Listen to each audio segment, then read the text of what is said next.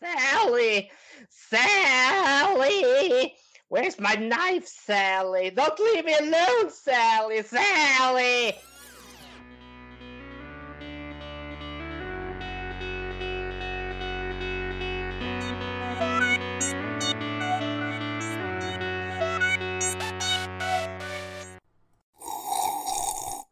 Känsliga lyssnare varnas. Det händer att vi spoilar filmerna ibland. My baby left me, and I'm so blue. My heart is aching, my brain is goo. I get drunk and wander from dawn till dawn. I am just a redneck zombie since you're gone. Hej! Hej! Hej! Vroom. Nu ryckte katten till i knät på mig. Skrik som en flicka, Ulf. Ah! Det är därför vi behöver Linda. Ja, ja, men sagt, Linda är inte med så ni kan stänga av avsnittet redan nu. Men, eh, Nej, nej, nej, nej, nej. Fredrik men vi har, vi, vi har är tyvärr inte kunnat kvotera den här gången. Mm. Den, eh, vi, vi tog in vår femte musketör. Mhm. Ja. Ja, inte, jag vet inte vem av oss som är vem här. Jag är väl han den där fulla då. Vem av dem det är? Är det Atos då gissar jag? Oj. Ja, ja, jo, jag är Portos med tanke på att det, det, det är även namnet på en Star Trek-hund. Ja, ja. Egentligen borde du vara Aramis i och med att eh, han är ju lite kristlig också, Fredrik. Jaså, för annars trodde jag att jag bara skulle få bli typ han den här hemska kardinalen. Ja, jag tänkte också, jag tänkte också att du, du får nog bli kardinal Richelieu. Eh, Linda är väl D'Artagnan, det är loose cannon. Ja, okej. Alltså, det, var, det var en jäkla karriär inom, inom kyrkan Fredrik. Bara så, ja, jag, jag, jag pluggade teologi och sen blev jag kardinal. Ja, Jajamensan. En synnerligen korrupt sådan. ska man gå kardinal så är det lika bra att gå korrupt. Mhm. Nu kan man ju nästan tro att det är, eh, är något kostymdrama eftersom vi pratar om detta nu, men det är det inte. Ja, fast det är inte Ja, kostymer väl? Hur man ser det. Ja, exakt. Men just det, introt ja. Vi är ju film till fikat då med Gustav och eh, Packet. Nej, men de andra två här. Ja, Ulf heter jag. Eh, Brum Brum.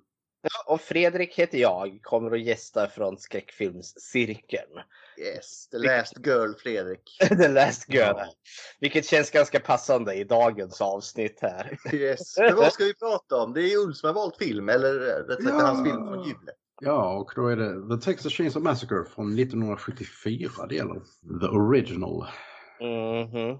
En riktig jäkla milstolpe, inte bara liksom i skräckfilmshistorien utan bara i film överlag tänker jag nog säga. Oh ja, definitivt. Jag gissar att ni har sett den innan. oh.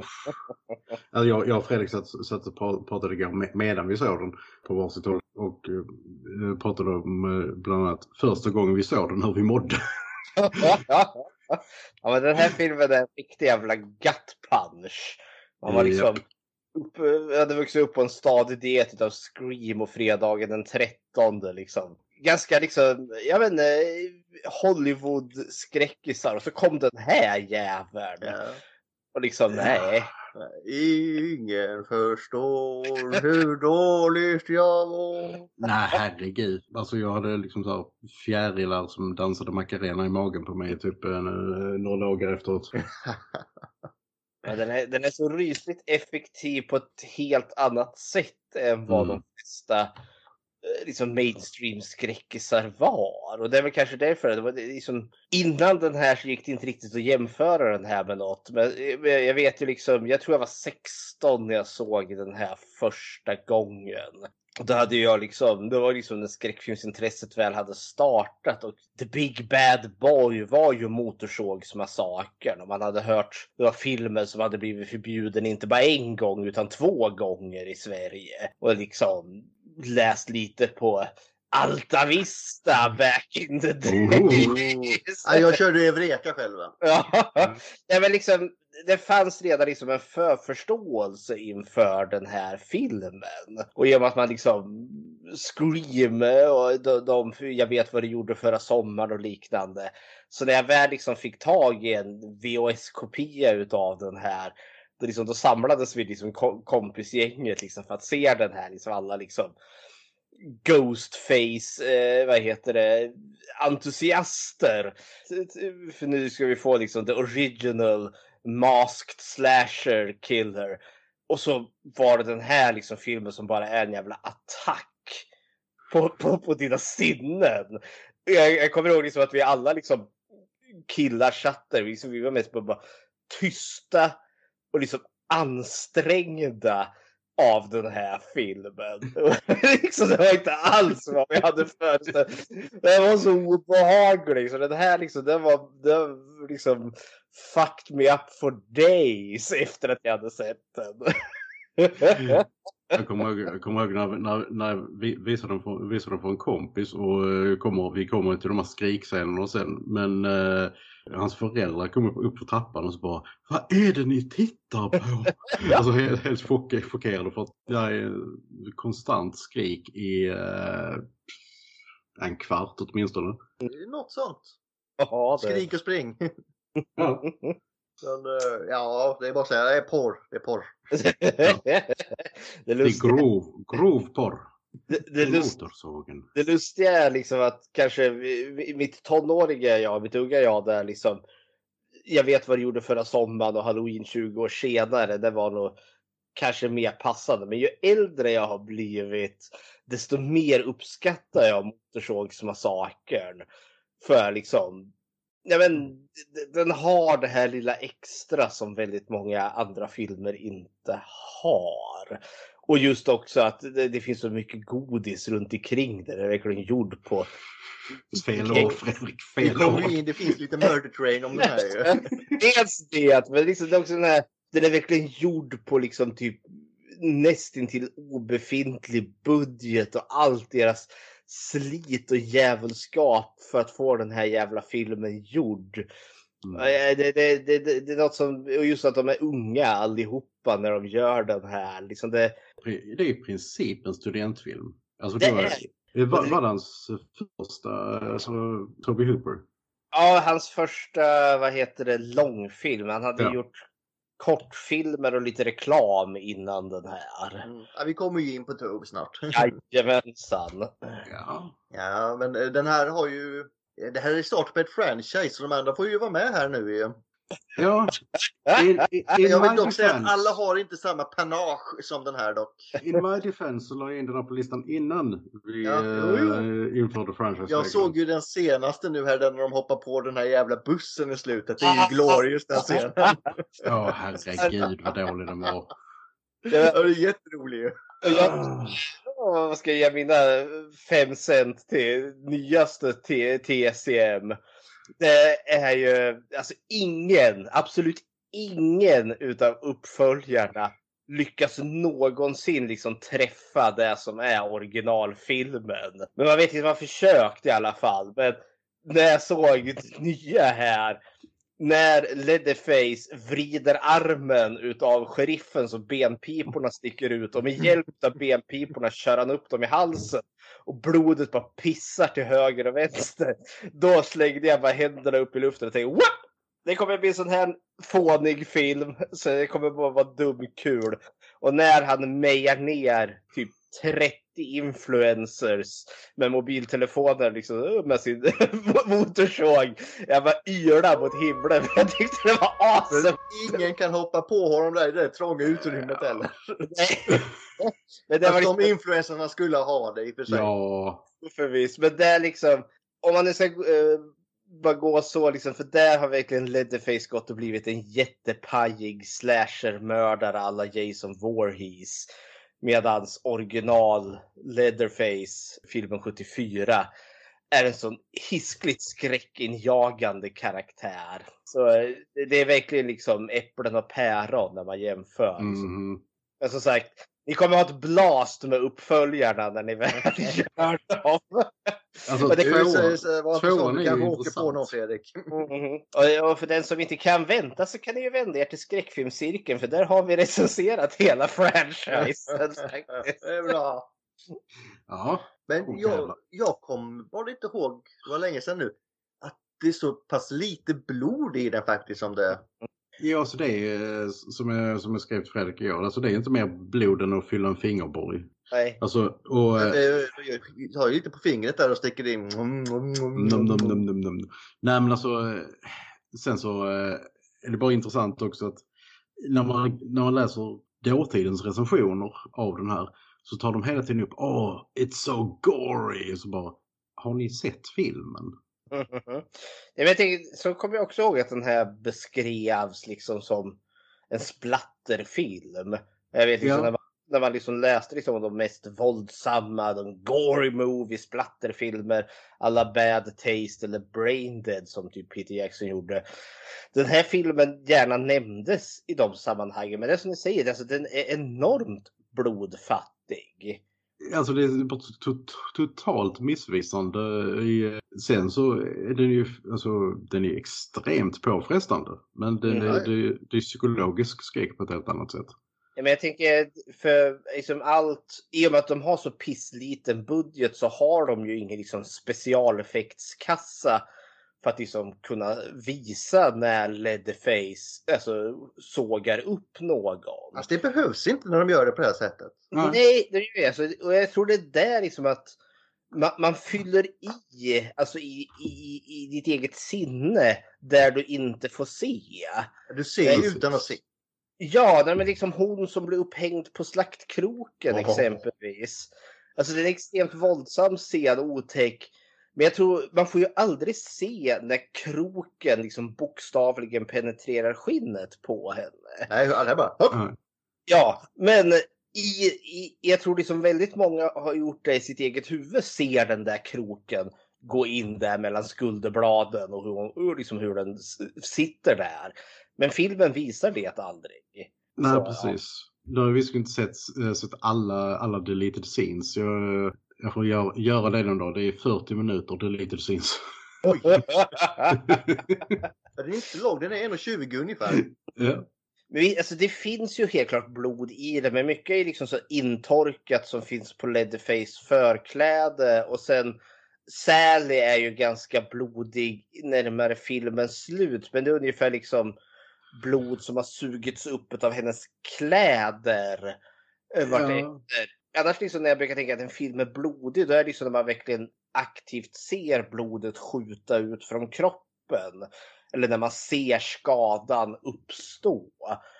Den här Eh. japan, japanska geysern och blod Ja. på halsen. Bara, Fast den här, eh, det här huset de har med de rummen med alla.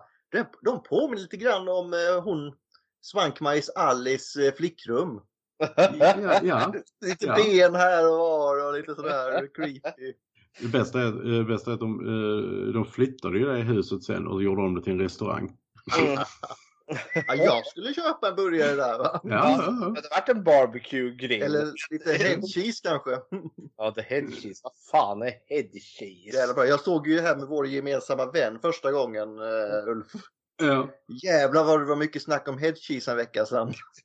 Skrev ut våra favoritrecept och gav till varandra och lite sånt här. Alltså det tog, tog lång, lång tid innan jag fattade att hedges är sylta. I sylta? Okej, det visste inte jag. Det är liksom bara, jaha, det, det är bara sylta. Men det låter så jävla vidrigt.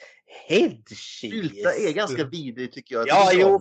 Visst, men sylta det är inte direkt som man liksom känner att, liksom att Nej. men nu vänder dig i sitt rätta namn nu för fan eh, alla butiker. Head cheese. Japp, det kommer sälja mer, jag lovar. Japp.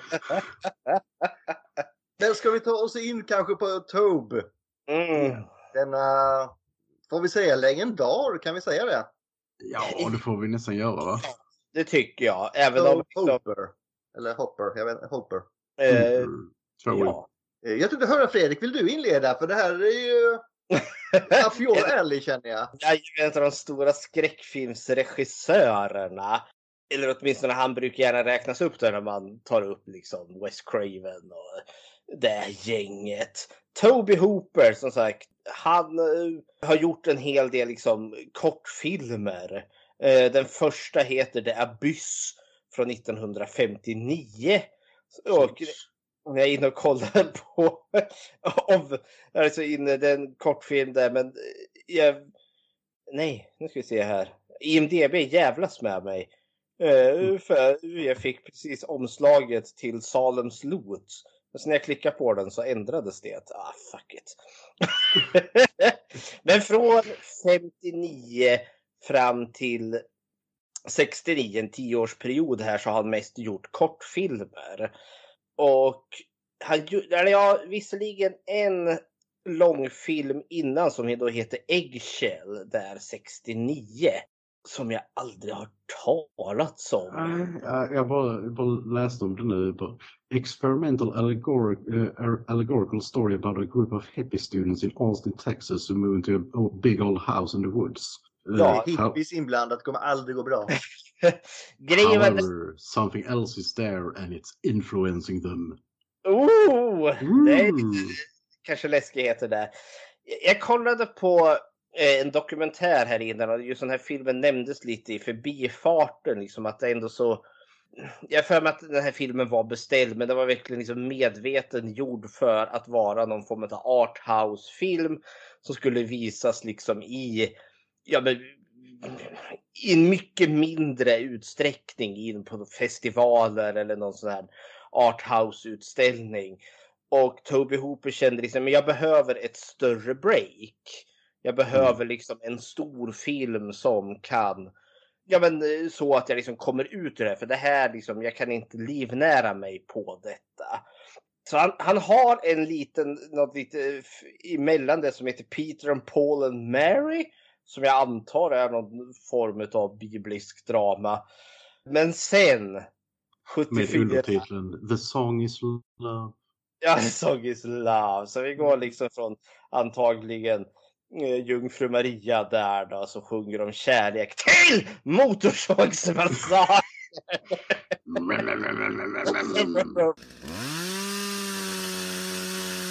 Och där, alltså det blir ju en milstolpe utan dess like. Men vi kommer kanske in sen där på lite fun facts för rent ekonomiskt var ju det här ingen framgång för någon Förutom Nej. producenterna visade det sig. för, producenter. För rent ekonomiskt så är den ju en, en enorm framgångssaga på en jätteliten budget på typ 60 000 dollar. Och jag tror the box office i dagsläget så har väl den här cashat in ungefär 300 miljoner dollar. Men Toby Hooper och company såg väl liksom inte ens en promille utav detta. Det är producenten som har cashat upp då ska de casha in. Men sen börjar ju han liksom producera, alltså jag menar har man gjort den här liksom hiskliga skräckfilmen Motorsågsmassakern Ja, men då, då fortsätter vi lite på det temat och sen gör han ju den här filmen Eaten Alive. Mm. Det är den med krokodilerna. Det är den med krokodilen. Lite löst baserad på sanna händelser av en galen seriemördare som hade ett hotell och så gjorde han sig av med sina offer och slängde ner dem i den krokodilpool han hade. Det var väl ett effektivt sätt att bli av med folk. Han har den mest episka posten någonsin. Mm det som är härligt är för vi har en väldigt ung Robert Englund i Eaten Alive som möter sitt öde där då, i krokodilpoolen. Men han heter Buck and I am here to fuck. och han, han, han är ett svin som har sin pussemobil och åker omkring och liksom ligger med kvinnor på bordeller och så slår han dem. Men just det där I am back and I'm here to fuck. Det är ju i eh, Kill Bill. Och han har ju sin pussywagon där också. Jajamensan, det är för awesome. Sen 79 gjorde han en skräckis som heter The Dark. Den har jag aldrig sett. Ja, Men... Han gjorde, han gjorde inte det. Nej, se där! Han eh, byttes ut, eller hur var det? Ja, replaced. Ja, bara John Carlos. Jaha, se där. Ja, det Då vill man ju veta vad var det för bråk på den där filmstudion. Mm. Men sen samma år där, och det kan ju vara som så där att han gick över till att göra miniserien här, Salems Lot. Som är då den första miniserien gjord baserad på en bok utav Stephen King. Indeed. Indeed. Och eh, det är, jag slänger in handsken här och säger att det är en riktigt bra filmatisering. Om ett gäng vampyrer som tar över en stad i stort sett. Ja, jag skulle faktiskt vilja säga att den är, den är bättre än boken. Mm. För att eh, boken är extremt chatty och eh, långsam. Så de är mer effektiva än de vampyrerna i What We Do in the Shadows-serien på att ta över saker. Gud ja! You're dead, you're dead, you're dead, you're dead and out of this world.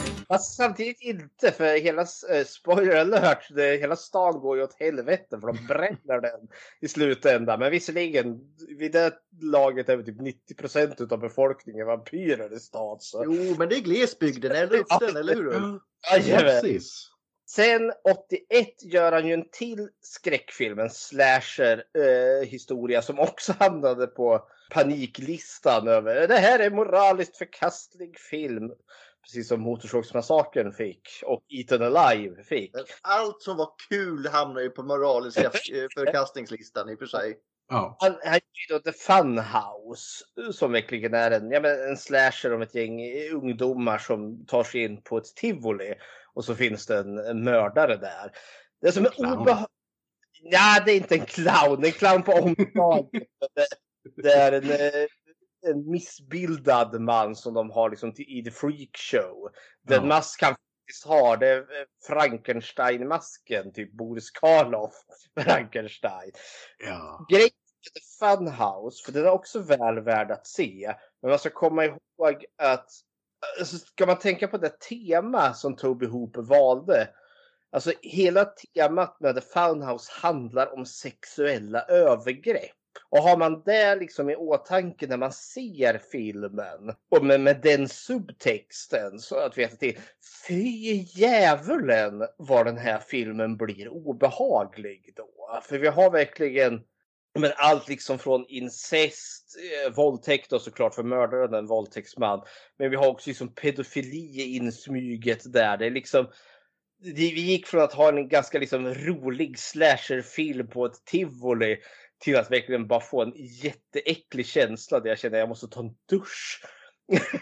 Get away with all this filth! Men den är väl värd att se tycker jag. Samma år där så får vi en upprepning utav The Dark, Svarta Mamban, där han Kill återigen, Bill-referens igen, ja ja. Ja, ja, ja. återigen blir replaced här så jag vet liksom inte. ja men han är jobbig den här, han är ju lite upprorisk under den här tiden får vi väl säga då. Men jag har liksom inte hört om den jobbiga filmregissören Toby Hooper. It was his rebel face. Ni, hör, ni hörde det här första gången. Mm. Totally. Sen 82, då har Ja. Gjorde han någonting 82? Oj! Han gjorde ju det. Att, fast här är väl diskussionen uppe. Vem är det som egentligen har regisserat den här filmen? Det är Men det- 50-50 sådär skulle jag säga. Poltergeist. Åh, vilken herrejösses bra film det här är. Också så en stillbildande skräckfilmsklassiker.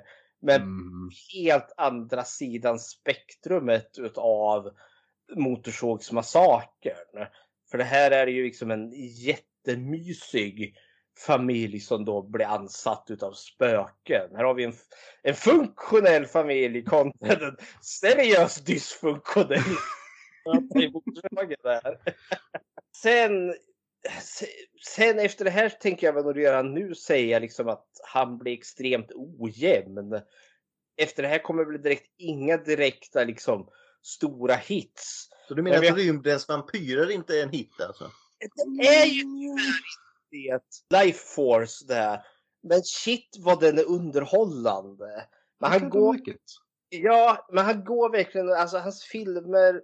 Vi har ju några som sticker ut titlar här. Men de blir mer liksom kultklassiker Istället för liksom så här, eh, erkända mästerverk som Motorsåg eller Poltergeist. För vi har ju då Life Force 85, vi har Invaders från Mars 86. Sen samma år, 86, kommer ju Motorsågsmassakern 2. Som är genuint bra tycker jag. Men man ska komma ihåg att den är en komedi.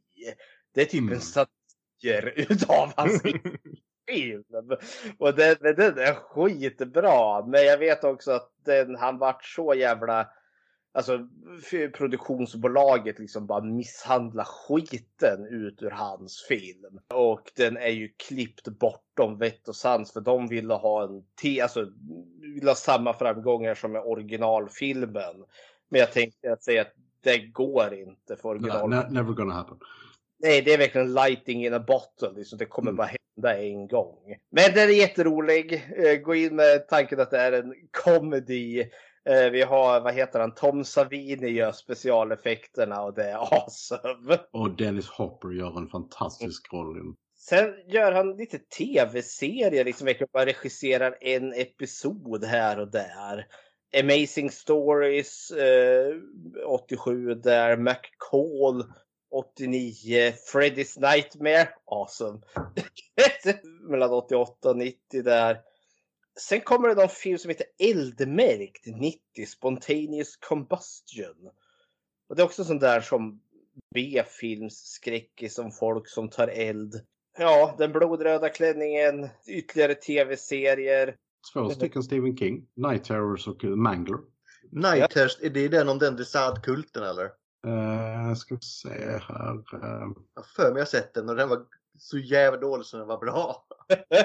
The Mangler, den är så dålig så den är bra. ja. ah, Okej, det, var, det var inte Stephen Kings Night Terrors. Det var, Han, han har ju en novellsamling som heter så. Ja, precis. Eh, ja, det var med Kid Desad. Mm. Det är så jäkla dålig.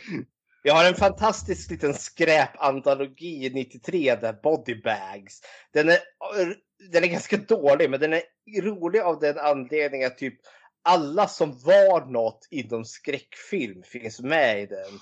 Wes. Craven dyker upp som en dräggigt fyllo. To, eh, Tony Todd är väl där.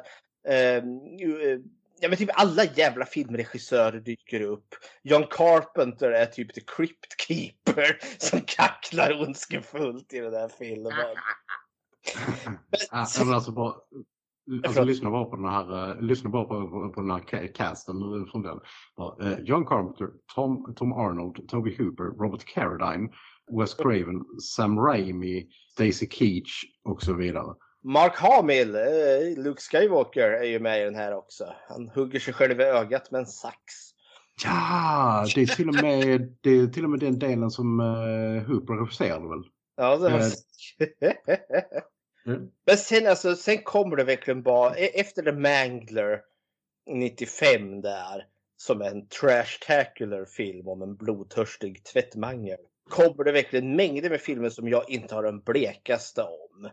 Eh, Jag, jag vill lyfta upp en där bort Erik. Mhm. Kolla på omslaget på Crocodile från 2000. Det måste man se bara för omslaget. Ja, jag vet, Den ser så glorious dålig ut. Det är ju det. Jag, jag tänkte att jag skulle liksom komma till den här Crocodile 2000. För jag kommer ihåg att den här såg jag enbart för att Toby Hoopers namn var involverat här. Och det är så jävla trist att se att det har gått den här vägen. För det här är verkligen en pissdålig film om en CGI-krokodil som äter upp ett gäng ungdomar och det är verkligen en jätteherrejösses dussin-film. Liksom, varför Toby Hooper är med här, det var väl bara för att han var i desperat behov av pengar. Eh, kanske. Man skulle kunna tro att han regisserar Poseidon Rex på den här tiden. Ja men det är lite, alltså jag, jag får de vibbarna här liksom att här nu, nu Toby Hooper är verkligen eh, På dekis. Ja, men han är dekis. Han, är- han, han är borta. Bortglömd regissör. Eller egentligen inte, men alltså. Det, det, det, det är en stjärnglans som hans namn en gång höll.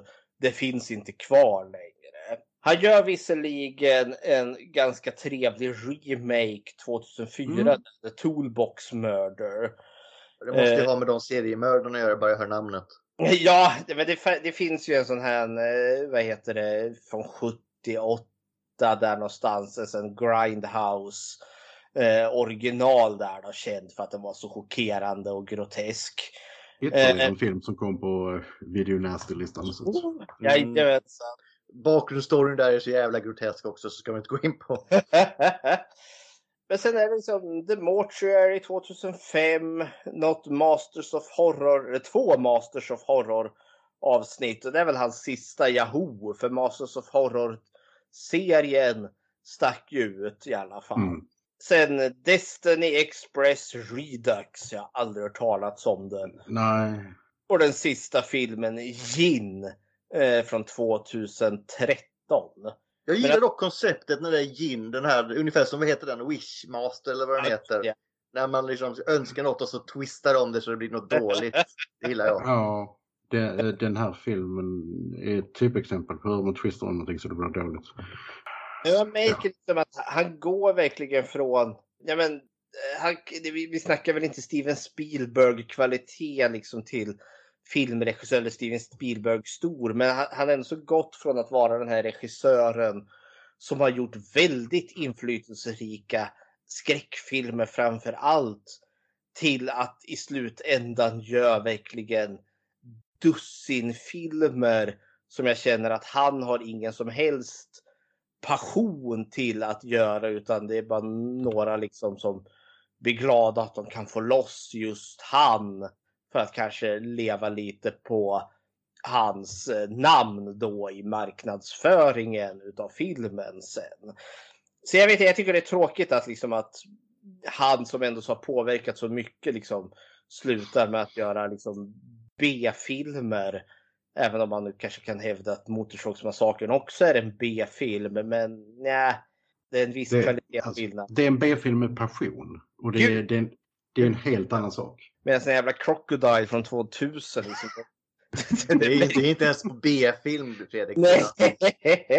Men det är väl Toby Hooper liksom. Men... Ja. Fast i en Mm. DB-bild ser han ut som en gammal sliten halvfull Harry Potter. Eller? You're a horror director Harry. Han Det blev... är inte längre om regissören men det var han väl välförtjänt va? Ja. Alltså det, det, det är lugnt, jag tar in det på den tiden på Actress. Ja, jag att tänkte det, vi det, det, köra det, Last. Girl nu när vi har chansen. Eh, och det är, Karaktären återkommer ju senare i alla fall.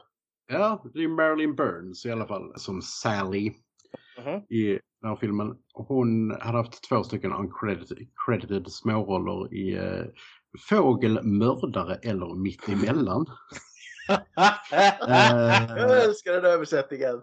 det vill säga Brewster McCloud. Vet inte. Va? Ja. Och, och Lovin' Molly eh, 74. Sen så det här blev hennes första credited roll eh, som Sally i Motorsågsmassakern också 74. Sen var hon uncredited igen i Tid för hjältar. Och sen så spelar hon Linda eh, Kasabian i tv-miniserien Helter Skelter om eh, Mm. Manson Family Murders. Och eh, ja, 76 där hon är. Hon var, väl- Kasabian var väl den av de här Manson Families snubbarna och snubbinnorna som fick immunitet tror jag för att de vittnade. Eh, Ja, det var väl hon som stack ifrån innan. Ja. sen så är hon med i Eaten Alive från 76 Mhm. som vi har pratat om. Ja. Sen så eh, gör vi ett hopp till 81 så Kiss Daddy Goodbye. Eh, eh, Om man two ska tänka på den här filmen ska man ju tänka sig. Yeah. Two children who have psychic powers use them to avenge the, the, the death of their father, who was murdered by a biker gang. Den har 3,4 i betyg. Det låter jag, riktigt headcheesy kan jag säga. ja, Ja. men jag blir lite nyfiken där. 83, Escape from El Diablo. Typ lite Women in Prison i Mexiko. 85, Future Kill. A story about frat boys lost in the big city while hunted by a violent leader and his uh, elite gang of gun-happy guards. Det enda som verkar bra med den det är omslag. För det är väldigt sådär, vad heter han nu, alien G- G- Ja, Giger. Giger eh, Ja. Men alltså kolla på eh, production-fotona på den. Alltså det där är tydligen en dräkt som Åh nej! Åh, någon nej. har i filmen. Det är väl mördaren i filmen, men god Åh. damn shit vad det där var pajigt. Nu vart jag ju intresserad av att se den här också. Ja. Det är många höga betyg också du ska kolla nu här. Sen så gjorde hon eh, ett hopp på nio år eh, innan hon var med eh, i en anonym roll som Patient on Gurney i Texas Chainsaw Massacre The Next Generation eller Texas Chainsaw Massacre 4. Och shit, Eh. Vad, kul ni kommer ha när ni kommer till den här filmen. Som tur är det rätt långt bort känner jag. Ja, men eh, för den som inte har sett Texas Chainsaw Massacre The Next Generation så kan jag säga att eh, den innehöll eh, två stycken blivande A-list skådespelare som båda har försökt eh, som så här, distansera sig och eh, innan internet faktiskt köpa upp den här filmen så att den inte skulle spridas. Det vill säga Matthew McConaughey och eh, eller Renée Zellweger. Jajamensan. Ja. Just det ja. Alright, alright, alright. Men finns det 70-tal boobs? Nej. Nej, eh, det finns Ah. inte 70-talsboobs. Vi ska prata mer om 70-talsboobs sen Gustav. Yes. Om vi har Eh, nu idag som jag sa till dig Ulf, det är ju bara silikon och sånt skit man halkar av. Gustav förstår fortfarande inte hur silikon funkar. Ja, det jag. Eh, ett avsnitt av Michael Hayes tv-serien. De spelar Sally. Mhm. 2012 Butcher Boys. 2013 så återvänder de till franchisen i Texas Chainsaw Massacre 3D. De spelar dubbelrollen Verna och, och Sally. 2014 Sacrament och hennes sista film 2017 In a Madman's World. Och det är imponerande med tanke på att hon dog 2014. Så den var Oj. i, po- den var i post production väldigt länge. Ja. hon dog 65 år gammal. Så hon var, blev inte jättegammal. Nej. Men hon, hon hann eh, ju inte bli någon vinnare va? Nej, hon, nej, inte ens det. Jävla loser, inte att ta med Star Trek. Eh, men uh, intressant nog så dog hon i Houston, Texas. Mhm. Mm. He finally caught up with her. Japp. Karaktären Sally återkommer ju sen även i eh, den tidigare nämnda Texas Chainsaw Massacre från Ja. i, i år. Det, det, den biten är den som jag ger den filmen mest kritik för. Fan vad man hade kunnat gjort mer med den karaktären. Ja, men ni, ni får skrika om det när ni kommer till den filmen. yes indeed. Det är inte lika mycket som uh, Sally skriker i den här filmen i och för sig. Nej, det är förstås. Herregud. Ja. Men då, då går vi väl in på gap och skrikandet då Ulf ja. Mhm.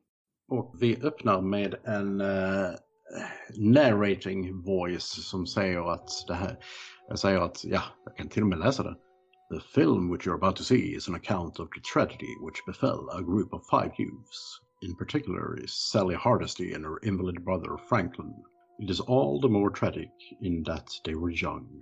But uh, had they lived very, very long lives, they could have not expected, nor would they have wished to see as much as of the mad and macabre as they were to see that day. For them, an idyllic summer afternoon drive became a nightmare. The events of that day were to lead to the discovery of one of the most bizarre crimes in the annals of American history, the Texas Chainsaw Massacre. Men re- redan här sätter de ju lite tonen faktiskt. För vad vad den här filmen eh, ska bli. Det var väl det man inte var beredd på när man var 16 år där och förväntade sig liksom slasher mord och slasher boobs.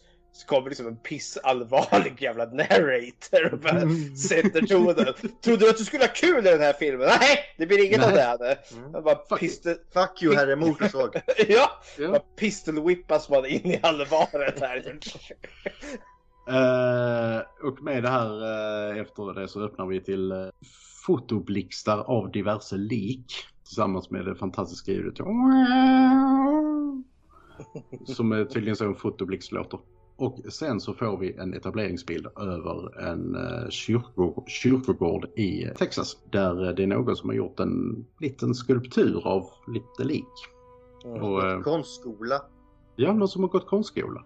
Och vi blir sen introducerade till Sally Hardesty och Franklin, hennes brorsa som sitter i rullstol. Och eh, deras tre vänner Jerry, Pam och Kirk. Och de ska då besöka den här kyrkogården för att det, som det sägs på radio, har varit diverse grave robbers, eller grave robbings på, eh, på det här stället. Jag tänker, eller det kanske inte kommer nu här, men just i, i det här i, i starten av filmen så har vi också en, eh, vi får ju höra en radioröst som en nyhetsuppläsning där de här, eh, vad heter det, gravplundringarna eh, har nämnts. Mm. Men jag för mig just när vi är i bilen sen så jag för mig liksom också att de nämner ett, att det har skett några mord. Man har hittat några unga kvinnor döda. Eh, någonstans. det. Men, men det är verkligen liksom bara i, liksom i bakgrundssåret. Och Där är, mycket, där är mycket bakgrundssål i, i, den här, i den här filmen. Alltså just att, eh, kommer vi kan få in sen på tematik, alltså just att Mhm.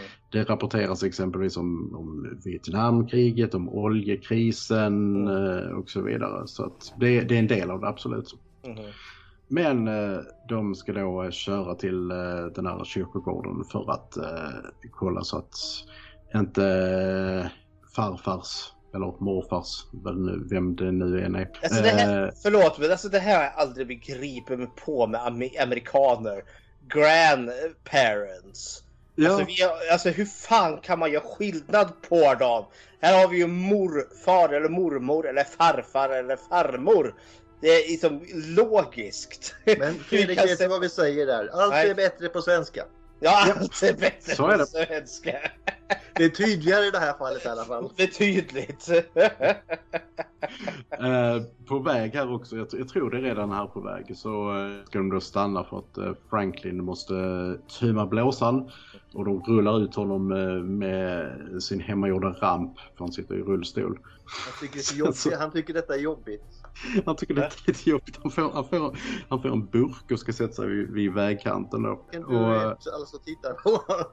sen kör förbi en, eh, en långtradare som eh, typ för oväsen. Så att eh, han rullar ner för kullen ja. och typ, typ trillar ur rullstolen och han Allting tycker han har kissat över sig. antagligen. Och redan här så är det liksom bara det här är inte Franklins dag. Eh, det, han kommer att få så mycket spö, han kommer att vara så gnällig innan den här dagen är slut. Um, I alla fall, de kommer till eh, den här kyrkogården då och uh, där finns local uh, hillbillies som uh, säger att ja men uh, gå och prata med den där mannen där borta så släpper han in er på kyrkogården. Så, och uh, likadant så ligger där en eh, väldigt, väldigt full man och säger bara There are things happening here, I know things. liksom. En, det var ju bara han som typ var sheriff eller vad fan han var som var logisk där. Alla andra var ju bara fulla och dryga. Eller var allmänt konstiga. Men just han fyllgubben där med han liksom, Åh, det händer saker här, jag vet inte. Alltså, det är, man får ju lite så en hint om alltså foreshadowing, ja, dark things to come. Men det är också lite så här kittlande när man ser om det. Hur mycket vet folk i området liksom kring ja, det som sker på den här jävla gården som vi kommer till? Eller är Alltså- det bara ett rykte som finns? Alltså man undrar, ja. Jag tror att, eh, jag, tror, jag skulle säga att jag tror att de anar att det, allting inte går rätt till där uppe. Men sen så tror jag inte att de är liksom så här, eh, vet exakt vad som pågår. Vi får redan nu också eh, klart för oss att det är fruktansvärt varmt under den här eh, bilfärden, vilket det var i verkligheten också. Det var en, en värmebölja som kan liknas med den som är nere i, i Sydeuropa nu. Det var alltså 48 grader ish ute. Värmen. Och en av de värsta värmeböljorna i Texas historia. I alla fall. De eh, kollar graven och säger att nej men där har inte hänt någonting. Skönt, skönt. Och, eh, Vad skulle de ha gjort om det hade hänt någonting då? Begravt dem igen antar jag. Alltså, om de inte var där liksom. Jaha, ja, ja. Men de sätter sig i bilen igen och tänker att eh, ja men eh, ska vi då besöka den gamla gården? Hardestys gård. Och så börjar de då puttrar ditåt. Och eh, sen så märker de plötsligt en jäkla stank ifrån eh, någonstans. Och Franklin blir jätteexalterad för han inte bara Åh, men det är ju från det gamla slakthuset. Åh, det, den lukten känner jag igen. mm. Samtidigt så sitter folk i, eller resterande i gänget i eh, vanen och gör saker man gjorde på 70-talet som läser varandras horoskop och så vidare. Sen ser de en liftare på, eh, vid vägkanten som de bara, åh men han måste ju typ smälta där ute, vi måste plocka upp honom. Eh, Bara titta på honom, plocka inte upp honom. ja, bara titta på honom, plocka inte upp Edwin Neal, eh, skådespelaren. Har, har, har ni koll på vad karaktären heter? Det står bara hitchhiker i, i beskrivningen. Ja, Men Grejen, är så- det här är så nördiga grejer, men karaktären har faktiskt ett namn. är det inte, är det, det, är det han som är Chop Top sen? Nej, det är, eh, det- det är uppföljaren där, men det är en karaktär Mm. som är enormt jävla lik. Men jag har för mig att Chop Top ska vara brorsan. Han heter, han heter Nubbins. Nubbins, okej. Och familjen som vi kommer få lite problem med framöver, det är familjen Sawyer. Eh, Ja. Och de här karaktärerna blir döpta i andra filmen. I film nummer två. Men det är ju Toby Hooper som har gjort den. Och det återspelar ju liksom det ska ju vara en direkt fortsättning utav första filmen. För Nubbins, eller The Hitchhiker, finns nämligen med i film nummer två. Men han sitter där liksom seriöst jävla död i en stol. Men där kan man se då, han har ett namntag då som det som det står Nubbins på. Han, är- han, han är inte bara lite död, han är jävligt död. Han är jävligt död. Nubbins, som jag då får kalla honom, han berättade att ja, men hans familj de brukade minsann jobba på det gamla slakthuset och eh, så diskuterade de avrättningsmetoder eh, gällande boskapet och han tycker att nej men det gamla sättet det var mycket mycket bättre när man slog dem i huvudet med en eh, slägga så, så dog de. Nu så har de den här pistolen som de skjuter med och det, ja, det, det är inte bra, de dör På inte lika bra farfars då. tid va? På farfars tid. På farfars tid. Mycket mycket bättre. Men Eh. här, här vart det också liksom nu när man ser. Det här är en film som tåls att ses om för man hittar i stort sett alltid någonting nytt i den här jävla filmen. Och något jag noterade är Franklin när han har sin jävla tri-raid om eh, slakthuset. Mm. Så får vi reda på att deras grandpa, om det är morfar eller farfar, arbetade ju också på slakteriet. Och familjen Sawyers har ju också arbetat på slakteriet. Och i slutändan så kommer vi alltså, the- Franklin Estate är ju inte så jävla långt ifrån the Sawyer Estate. Nej, alltså de har ju definitivt känt varandra. Ja, vilket är lite fascinerande. Jag känner att där har vi en berättelse som man skulle kunna spinna på i någon jävla uppföljare eller prequel eller något. Men det har man inte Ja. Nubbins, han tar då fram en eh, polaroidkamera från 1900 frös ihjäl och tar, tar en bild på Franklin och eh, sen så kräver han pengar från den. Bara, ja men det är en jättebra bild, jättebra bild, betala mig, betala mig, Två dollar, två dollar. två dollar. Franklin har suttit och lekt med sin pennkniv och typ rensat naglarna och haft sig. Den här uh, lyftaren då han, händer egentligen innan men big deal. Här lyftaren har tagit pennkniven från Franklin och skurit sig i handen. För Mm. att that's stuff you do. Man sitter med en kniv och de bara tar den ur händerna på dig som du inte känner. Då bör man ju inte reagera lite så här. Eh, Ja, Men han, det är så stämningen i... Ja, förlåt. Vad gör han med nämnda kniv? ja, alltså så, ja, han, han, han, skär, skär sig i handen och så bara visar han handen bara. kolla, kolla. Här." Och så visar, uh, visar han att ja, men jag har minsann också en eh, kniv i uh, han ger ju skon. tillbaka kniven också. Ja, han ger tillbaka kniven och så visar han att han har typ en sån här straight racer i, i, i strumpan. Vilket jag absolut inte hade vågat springa omkring med. En straight racer. Den hade typ öppnat sig eller någonting sånt där. Den, är Eh, jättefin. Den, den är Det är jättefin. Det är en bra Han, film. han har ju också någon liten, alltså över halsen har han ju liksom som någon form av påse gjord utav djurhud. det är ju där han har liksom alla sina pryttlar och prylar i. Ja, ja han, han, det är här, som någon slags gree-gree eh, bag, alltså så här voodoo-grej, typ. När de inte vill betala honom för den här bilden då så plockar han ju upp diverse grejer ur den här, bland annat typ, är det svartkrut? antar Måste vara typ det. Jag tänker det. En bit folie och eh, tändstickor och sen så lägger han eh, bilden på det på foliet och häller på svartkrutet och bränner skiten och alla bara så vad fan gör du? Ah, det brinner! Ah. Och han gör då ett utfall mot Franklin med sin straight razor och skär honom i armen. Sen så eh, givetvis så stannar de vanen och kastar ut honom. Jag vet inte ens om de här stannade. Det var nog fortfarande rörelse. Ja, de rullade fortfarande men det... Och det här är liksom andra gången som Franklin får stryk i den här filmen. Eh, Men, eh, jag tycker det är rätt beslut att kasta ut honom. Ja, Ja. jo men det, det, det, det är aningen sent in i spelet. Men jag sitter och tänker att man stämningen i den där skåpbilen när de har plockat upp det här liksom.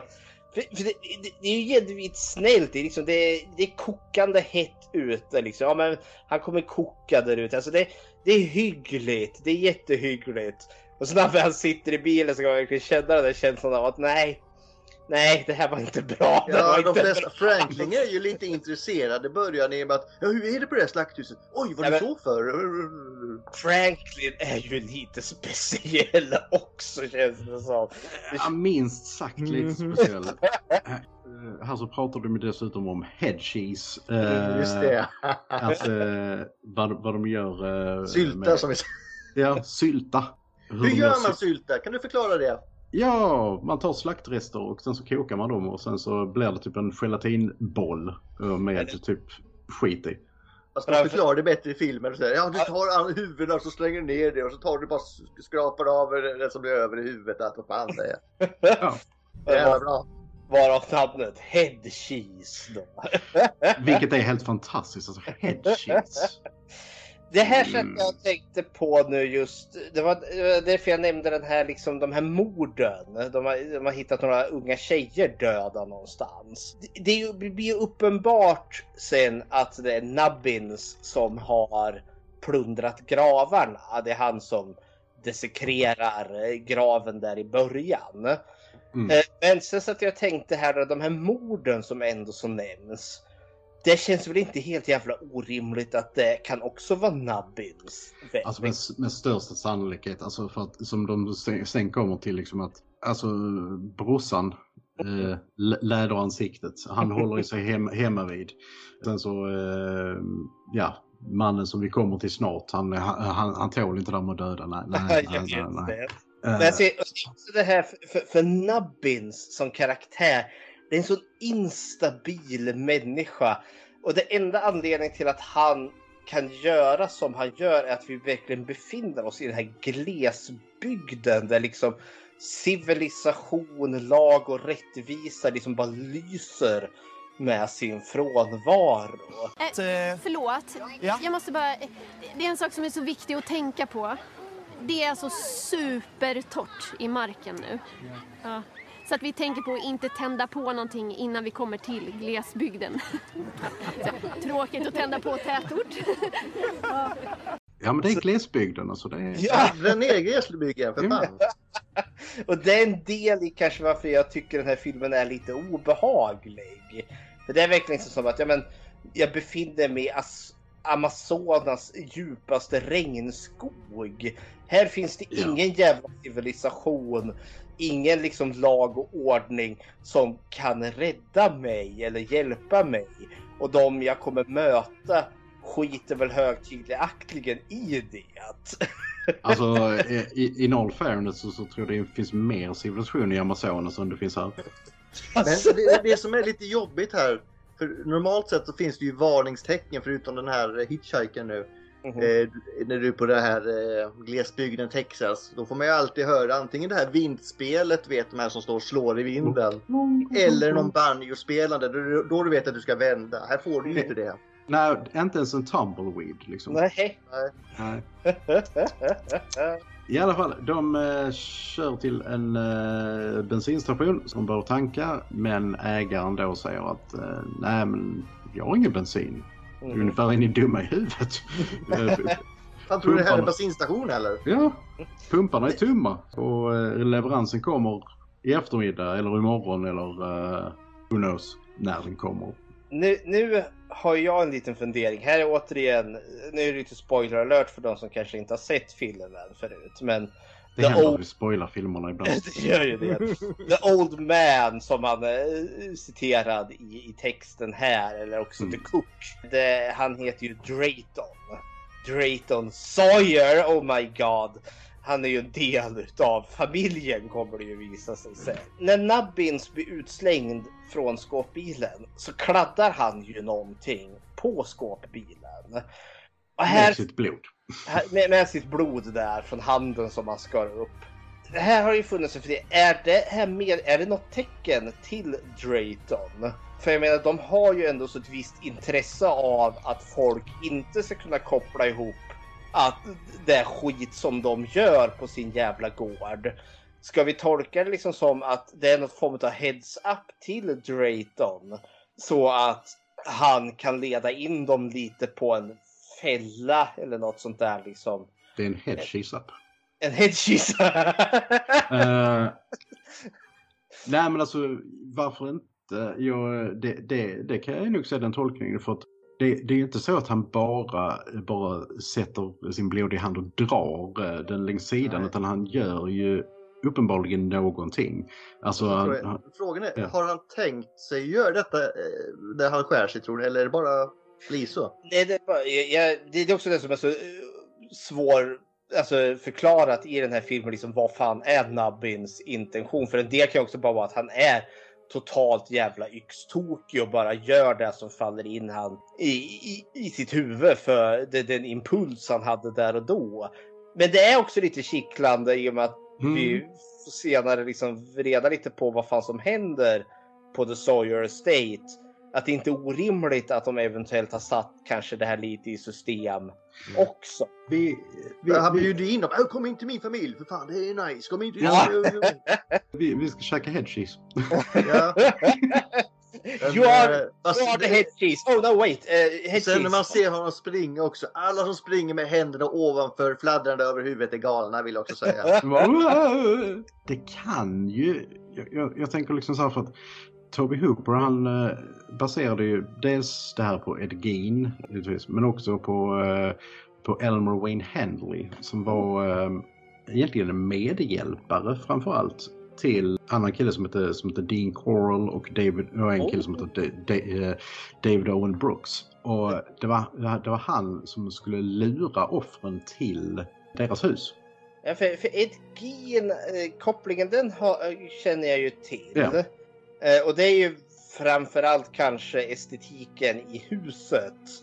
Eh, och Leatherface mask Ja, då. Som Och från grav, Ed- plundringen. grave robbings och Men, men din Coral-kopplingen, den hade jag inte riktigt gjort. Men blir ju jävligt uppenbar nu när du säger det. Att liksom det här den mördande familjen inom situationstecken. För Coral är ju en sån unik seriemördare på det sättet att han hade ett jävla posse utav medhjälpare.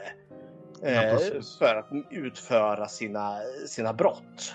Tills och med att någon tröttnar på fanskapet och sköt han. Yay! Ja, det, det, det, var- det, var, det var Elmer Wayne Handley som faktiskt sköt honom. Ja, alltid något. Så det, det är liksom, okej han, han sitter inne på, eh, på li- life imprisonment without possibility of parole. Men han sköt i alla fall uh, Coral. Så att det, something. De rullar i alla fall vidare, våra, våra vänner, trots bensinbrist, mot The Homestead.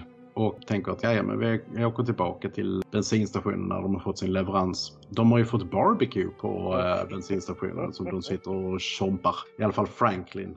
Mm, goda grejer. Franklin är... Nu, nu börjar gnäll Franklin här. För nu, nu börjar han liksom men den där killen, den där liftaren, eh, alltså, kommer att följa efter oss. Alltså, eh, men det kan han ju inte och så vidare och så vidare. Och and he will never shut up until he dies. I told, Eh. I told you his name. I told you where you live. Jävla elakt. De kommer i alla fall till eh, den gamla gården som är väldigt nedgången och uh, sådär. Alla utom Franklin går husesyn och Franklin tycker inte det här är kul alls utan han eh, kör runt i sin rullstol och imiterar hur de skrattar och sen så avslutar han med ett Eh, Jag undrar här liksom, ska vi ha någon indikation på att Franklin är på något sätt lite mentalt retarderad? Eller är han bara en extremt omogen person? Jag, jag tar det som att han har ganska nyligen blivit rullstolsbunden och är bitter på det på något sätt. Ja, det, det, Ja, kan jag Att han väl, inte kan följa med dem upp där eller något sånt vet inte. det kan jag väl köpa, men han har ett sånt enormt barnsligt beteende. Jag, jag tänker att det är någonting alltså, eh, annat än rullsten. Och jag tror nog att rullstolsbunden sen födseln för att de, eh, de nämner det sen alltså, eh, när de går till eh, den där swimming hole som inte är, är ett swimming hole längre. Alltså bara, bara how did Franklin get down here? Bara, bara, eh, bara, I guess they had to carry him. Ja, just Eh. det. Ja, ja. Så att nej jag tror han har alltid varit rullstolsbunden. Mhm.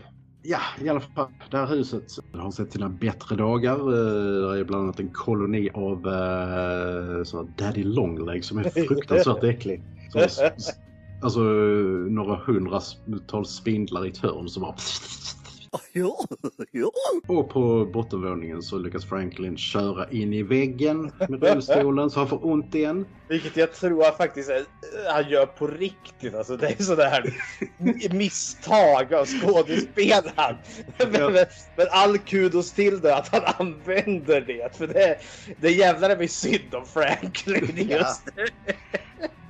Ja, Alltså, jag kan inte tycka synd om honom med allt gnäll.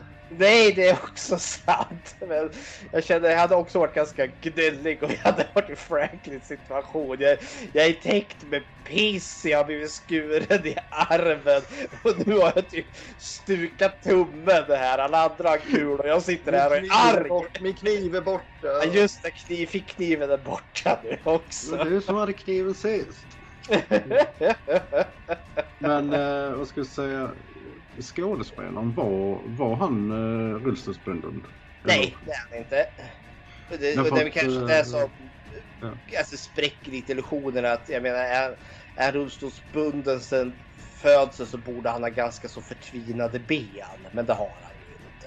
Nej, precis. Men han hanterar rullstolen jäkligt, eh, Mm. Jäkligt bra. I alla fall. Så Kirk och Pam kommer ut, eller ner till Franklin igen och frågar du fanns det inte ett swimming hole här bredvid någonstans? Och eh, Franklin berättar jo det ligger där borta och de springer iväg och ska nog kuckelura lite grann.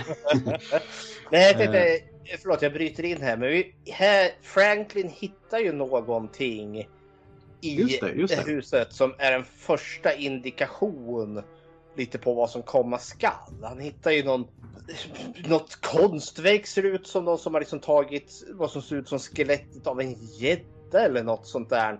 Och liksom Ja. bara tryckt in liksom fågelvingar eller vad fan. Alltså, man, någon har gjort någon liksom skulptur utav djurskelettbitar. Saknar ju bara en peruk där ju. Ja men typ så. Ja, och sen så, sen så är det, sen så är det Swank Majs Alice igen. Ja, precis. Nej, men det är någon som har gått konstskola liksom. Jag har inte kommit Och- in för de är ju jävligt aggressiva. Mm. Och vad lär vi oss av detta? Ta allt in alla på konstskola. Alla ska in på. Alla som Hitler och grabbarna allihopa. Men eh, ja, och sen så säger han även att sånt som Gustav ville ha. Eh, vindspel typ. Byggt av eh, lite ben. Ja, Har du bara grillad kyckling så tar du det som blir över där. Så hänger, hänger upp det. vi kommer till kycklingen sen. Eller hönan. Kirk och Pam springer iväg och de hittar det där swimmingholet. Det är väldigt, väldigt uttorkat. Men så hör de en generator någonstans i, på avstånd som burrar och de bara bensin! Så att de eh, tar sig till det här närbelägna huset och det finns ingen där. Kirk ropar och, och har ni bensin? Och Pam sitter på en, sätter på en gunga i eh, trädgården. De går ju också förbi någon form utav bilkyrkogård. Ja, från deras tidigare, tidigare offer troligen. Ja. Alltså, som de har då täckt över med en sån här eh, gilly eh, kamouflage typ. Det vet vi ju liksom rent tidskronologiskt i filmen så vet vi ju inte riktigt att Nej det här är den mordiska familjens hus. Men med tanke på att vi vet det vi vet så kan man ju börja dra lite slutsatser här. Men jag tänker här är också, med tanke på hur så inflytelserik den här filmen är, just den här bilkyrkogården eller den här hinten av att här ligger det en massa prylar som tillhör någon. Det känns som att det kommer med start av den här filmen. Ja, alltså det, det, det blir nästan lite som så att säga, trofé, ja, trofésamlande utan att vara troféer. För det här är ju liksom eh, av nödvändighet. De har ju knappast någon, eh, något vattendrag att köra ner dem. Eh, Nej, det är sant. sant. Som Norman Bates i Psycho. Han har ju träsk och dölja Ja, allting. Mm.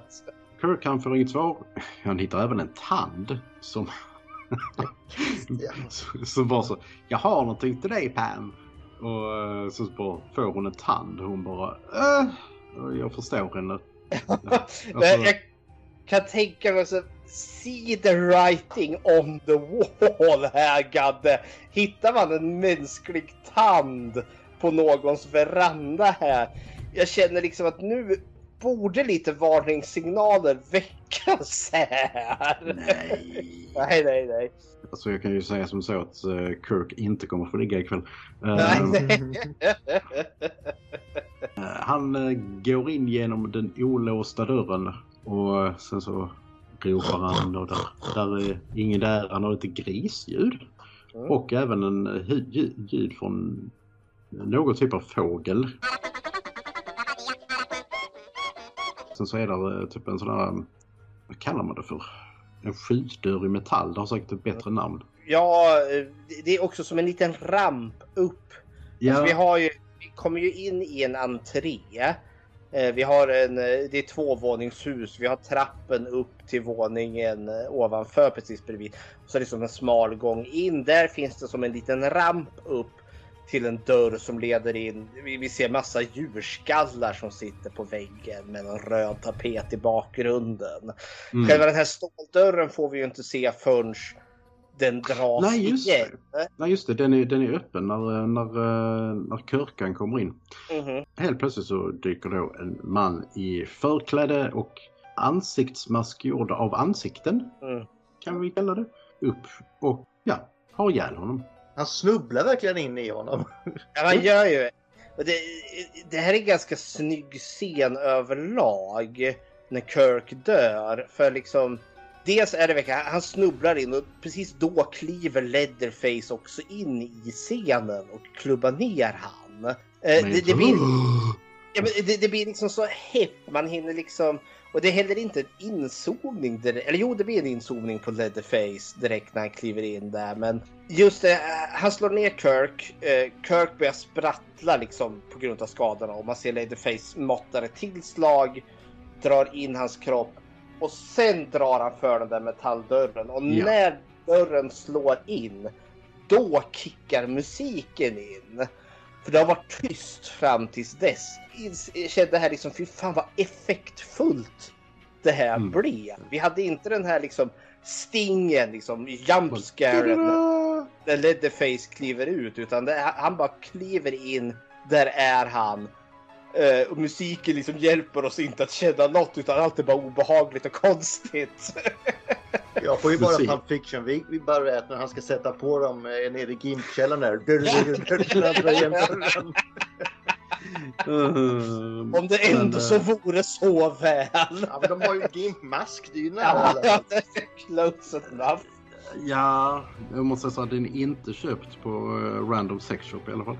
Eh, ja, Pam ropar efter Kirk och för han har varit borta ett tag och eh, eh, beger sig in i huset själv och eh, säger att det här är inte roligt. Var är du någonstans och så vidare. Och hon börjar utforska huset. hon eh, trillar också, det är mycket trillande, in i ett rum eh, som är fullt med möbler gjorda av olika ben, däribland mäns, mäns, mänskliga ben. Där sitter även en eh, höna i en bur som ser väldigt malplacerad ut. Och hon inser ju ganska fort att eh, jag ska inte vara här. Där är väldigt mycket här som inte är normalt. Men- Eh, Här får man väl också ge liksom vad som kanske är lite svårt att förklara om man inte har sett filmen. Alltså nu bara pratar om det, men att den här scenen är ganska lång ändå. Hur hon Ja. ligger där, liksom spanar runt i det här liksom skräckkabinettet som är det här rummet. Och under hela den här tiden, dels har vi den här musiken som är lite, känns alltså, lite improviserad, eh, märklig musik. Med det här ständiga kluckandet av den här hönan. Alltså det, Ja. det, det, det bara ger en känsla liksom. Alltså det finns liksom en... Som jag sa tidigare, att den här filmen är en attack på dina sinnen. Jag liksom, någonstans vill jag liksom, oh, jag vill bara att det här ska ta slut. Alltså, oh, det här är irriterande, jobbigt, det är påfrestande. Eh, och det är det som är obehaget i den här jävla filmen. Nej men absolut och framförallt där liksom att hö- hönan är där. Alltså det blir så surrealistiskt. Att Mhm. där, där är en välskött bur med en kritvit höna mitt i det här kaoset. Det var bara så, bara, okej. Men efter att ha eh, gått på konstrunda försöker hon då fly därifrån. Men då öppnas den här skjutdörren i metall och Leatherface ja, fångar in henne och eh, släpar in henne i eh, köket. Får vi säga att det är. Och eh, vi får se en eh, köttkrok. Där ska hon hänga, är det då Mm. tänkt. Och han lyfter upp henne på köttkroken och sen så... Äh, ja, hon dör inte helt utan hon försöker typ slita loss den ur dör ryggen. inte alls skulle jag säga. Nej, hon dör inte alls. Hon försöker slita loss den ur ryggen på sig själv. Men det går Lycka till. bra. Men han har ju... Han har ju... Leatherface har ju någon, eh, någon annan att slakta först. Han måste ju då slakta Kirk. Ja, Men eh, han är lite som Matte här. Var sak på sin plats. sin plats. En sak Ja. i taget. Nu gör jag Ja. detta. Sen så gör jag... Han är jätteglad blir förknippad med Leatherface tror jag. Oj. Men, men det, det är också den här, den här scenen som eh, fick eh, så hem och skola och eh, typ smälla av början på 80-talet. Och, eh, en av utgåvorna jag har av den här filmen, jag har den i några utgåvor, är den här boxen eh, Studio S och videovåldet. Mm. För den som inte känner till det så var Studio S ett debattprogram i SVT på 80-talet. Där de 1980 då hade ett program som hette Vem behöver videovåldet? Eller Vem behöver video? Kommer inte ihåg exakt. Där de då hade bjudit in diverse förståsigpåare och eh, att det här var fruktansvärda filmer som inte skulle få lov att visas och så vidare. Bland annat blev Motorsågsmassakern en av de här filmerna som blev mest ökänd. Och den var ju, det var inte bara det att den var totalförbjuden i Sverige under en lång tid utan den var, det var även så att hade du den som videohandlare så kunde du bli åtalad för att ha den. Nej, fängelse. Vilket- Vad sitter du inne för? Nej, jag, jag hade mordsmak med saken på VHS. Fy fan. Vad hade Sivert Öholm sagt om denna då?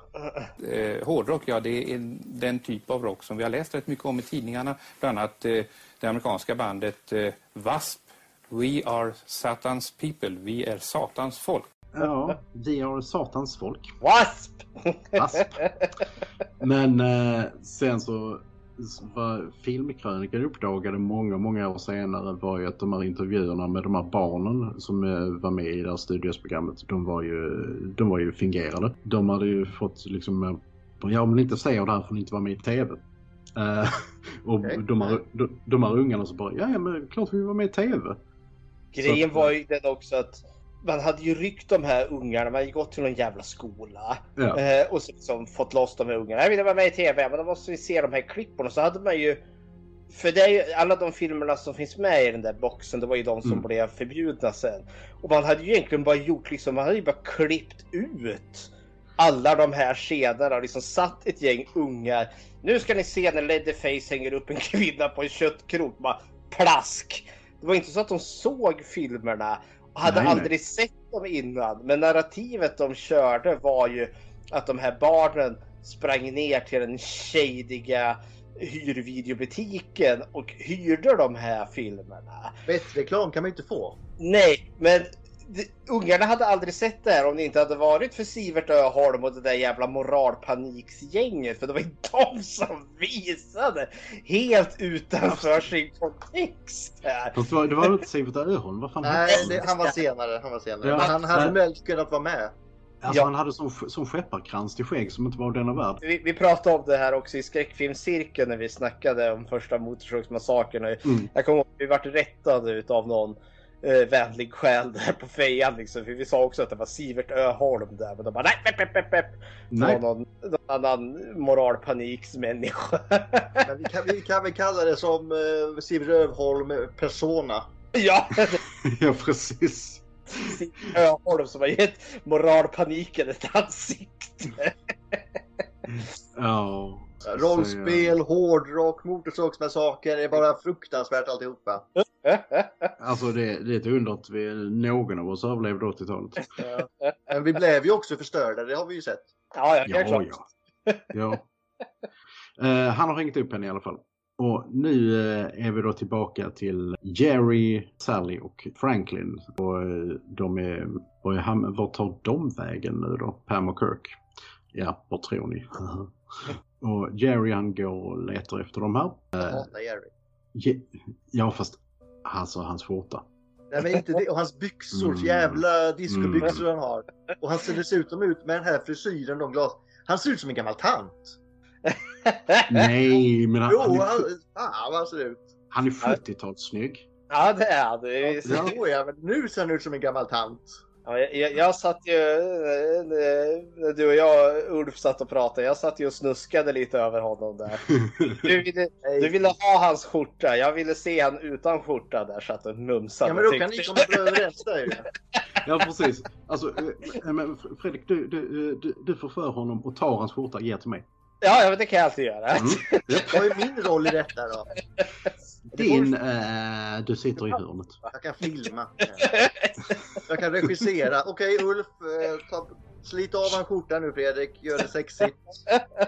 Gustav, shut up, you're just a tuck. Eh, just det, Jerry, han kommer också till det här huset och ser liksom eh, deras filt som eh, ligger utanför. Åh.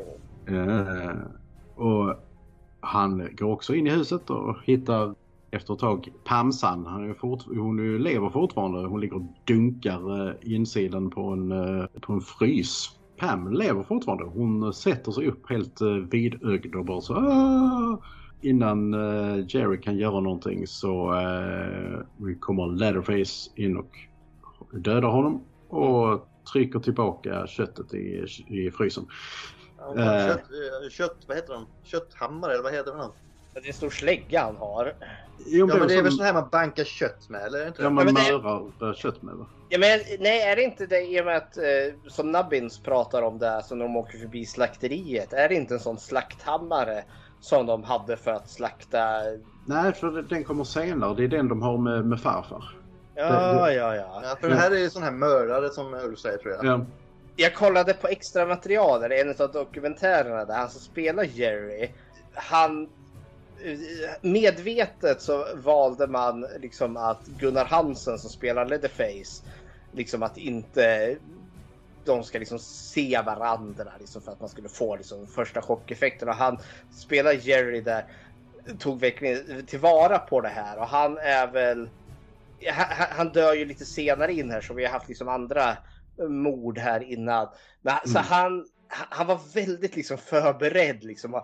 liksom stålsatt sig skrev han liksom. För liksom, nu skulle han få den här. Han har aldrig sett den här Leatherface man har talats om hur karaktären ska se ut. Och det är ju verkligen, Leatherface springer ju bara in och klubbar ner han. Så det ligger till och med en person under som håller i hans bälte liksom för att liksom dra ner han. Men eh, han stod där och var förberedd. Eh, Toby Hooper skrek action. Och så hör han ju då Gunnar Hansson när han börjar komma där. Bam, bam, bam, bam, bam. Och så kommer han in där då med masken och släggan höjd.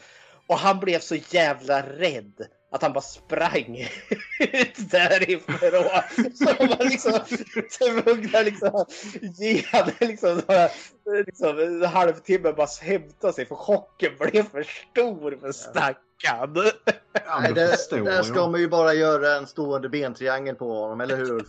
ja, ja. Japp, så är det. Och vi går, kommer tillbaka till Sally och Franklin. För nu börjar det bli mörkt ute och eh, deras vänner är fortfarande inte tillbaka. Och eh, de eh, tutar och har sig med Tänk att vara ensam med Franklin med det gnället. ja, och Franklin gnäller och har sig. De tycker, "Eh, ska vi inte åka tillbaka till bensinstationen? Ska vi inte göra det? Alltså jag tycker vi borde göra det. Ska, den där bensinstationen, ska vi inte åka? Ah, Jag Och- går nu. Nej men gå inte. Men sluta gnäll då. då. Ja. Men de eh, ber sig ut för, för att leta efter sina vänner. Det går inte jättefort för att eh, Sally eh, Det är ingen Frank... jättebra väg för en eh, rullstol va? Alltså, eh, Sally har ju Franklin i rullstolen att putta framför sig. Och eh, helt plötsligt så, så ser de att i, i fjärran så finns det ett ljus. Och det är givetvis från det här huset då. Och de eh, tar sig mödosamt ditåt. Men sen så eh, blir Franklins dag fullbordad. För att Leatherface hoppar ut från mörkret och klyver honom i princip. Där han sitter med en motorsåg. Äntligen säger vi. The sweet, sweet release of death. För det är ju faktiskt så att det är ju inte motorsågen som har ihjäl mest i den här filmen. Är det här Nej. enda gången motorsågen används för att mörda någon? Ja, Ja. Den, den, han försöker ju med sig men han lyckas ju inte. Nej. Han lyckas mest för sig själv men vi kommer till det. ja, den är bra. Eh, Sally får givetvis panik och nu börjar hon skrika och det kommer hon inte sluta göra i resten av filmen. När du leker kurragömma och någon försöker mörda dig, då är det vad är det du gör då? Du sätter dig och skriker för det är ju ingen giveaway var du är någonstans. Alltså, jag, jag kan köpa det precis. För vi, vi får ju en jaktscen här nu. En av de längre i filmhistorien här. För jag tror han, han jagar väl henne liksom nästan konsekvent i ja, 15 minuter eller något sånt där. Bra kondis killen har för det är ju rätt jobbigt att springa ut med motorsåg sådär. Ja. Och han Men är det ser livsfarligt ut när han ska ta sig igenom vissa buskage. Han slänger med den. Och... han, är ju, Ja. han är ju ganska stor och tung också. Man ser ju liksom chipstuttarna eh, far lite upp och ner. Men eh, vad ska jag säga, han var, han var ju tvungen att göra, göra det för att Marilyn Burns hon sprang tydligen så jävla långsamt. Så, Yes. att hur, så att hur han än gjorde när han liksom lunkade fram, eh, han, han var ju på väg i fatt henne hela tiden. Så han bara, Toby Hooper bara så, nej men stanna här, eh, gör någonting med motorsågen. Så det är därför han liksom så ger sig på buskage och sådana saker. När brukar inte tjejen i jaktscener springa långsamt?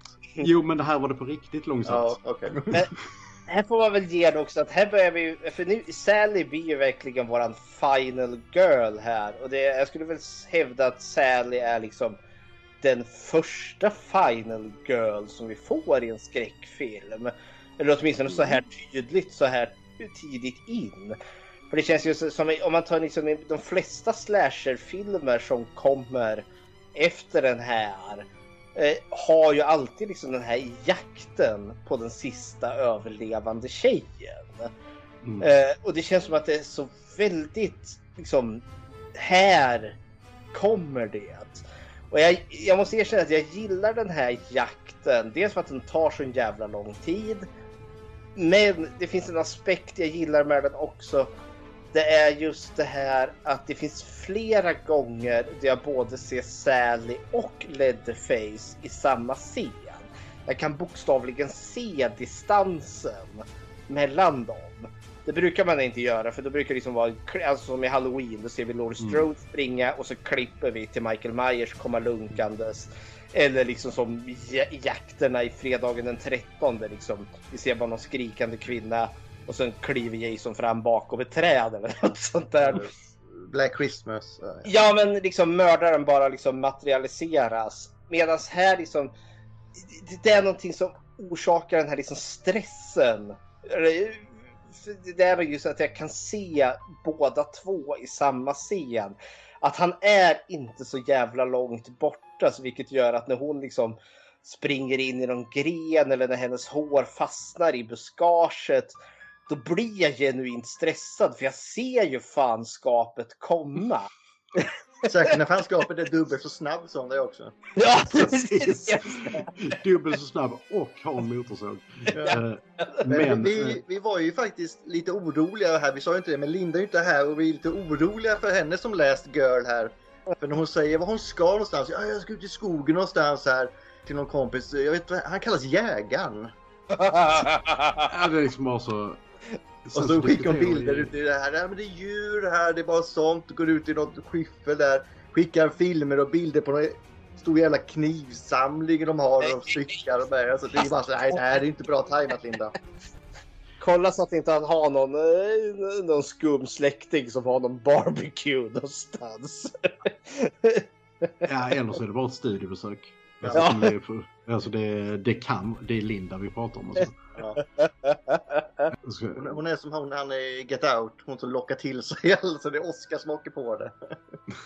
Nej, inte. Oscar. Nej. Men, eh, vad ska jag säga? Nej, Nej, men, skägget är souveniren. Marilyn Burns, mycket av det vi, vi ser på hennes eh, alltså kläder och så, här, alltså blod, det kommer ifrån den, den här jaktscenen för att hon skar i sig som fan på eh, all buskage och eh, träd och grejer och sånt där. Så att eh, de behövde inte så mycket make. Men efter en lång jakt springer Sally mot huset och sen så får hon se ett gammalt par på ovanvåningen som har sett sina bättre dagar. Det är, det är farmor och farfar. Det vet vi inte, det kan vara mormor och morfar också. Ja, men vi kommer att träffa, träffa morfar farfar eh, senare igen. Greatest killer of all time. Ja. Men eh, nu är då Leatherface på väg eh, i fatten igen så att hon hoppar från andra våningen. Ja men först ställer hon sig när hon kommer in dörren. och Upp trappan inte sätter den, då börjar hon skrika. Ja. Ja, det är subtle, subtle. Är sant. Men hon hoppar från andra våningen och springer iväg. På en fantastisk story där. eh, De hade ju hyrt in en, eh, en, en stunt double som gör hoppet. Eh, Sen skulle de bara filma när Marilyn Burns landar. Men då skadar hon sig. Marilyn Ja. Burns. Hon verkar skada sig rätt mycket alltså. Stackarn. Hon har sprungit väldigt långt för att hon är tillbaka vid bensinstationen. Och eh, Leatherface eh, finns inte någonstans att se. Men den här ägaren då, han eh, är helt bara oj oj oj, vad har hänt, vad har hänt?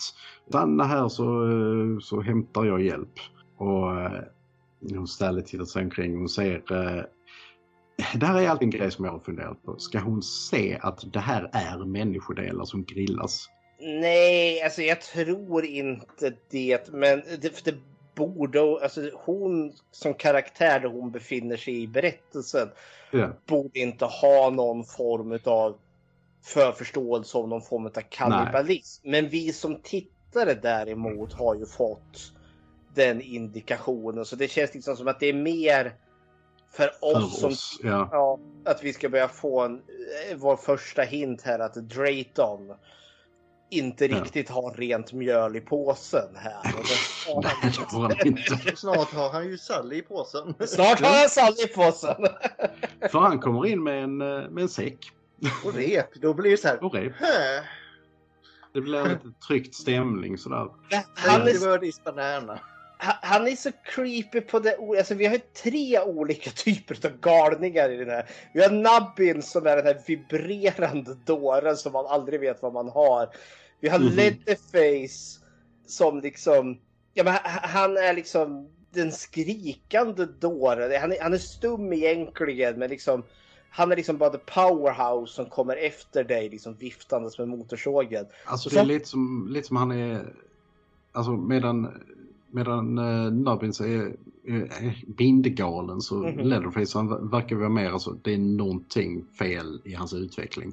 Ja, och jag, jag läste något som beskrev honom ungefär som ett skrämt barn. Ja. Ungefär som att han, han är minst lika rädd för de här människorna som kommer till gården. Och han liksom bara agerar i något form av panikartat försvar. Så liksom, det är också en obehaglig tanke. Medan Mm.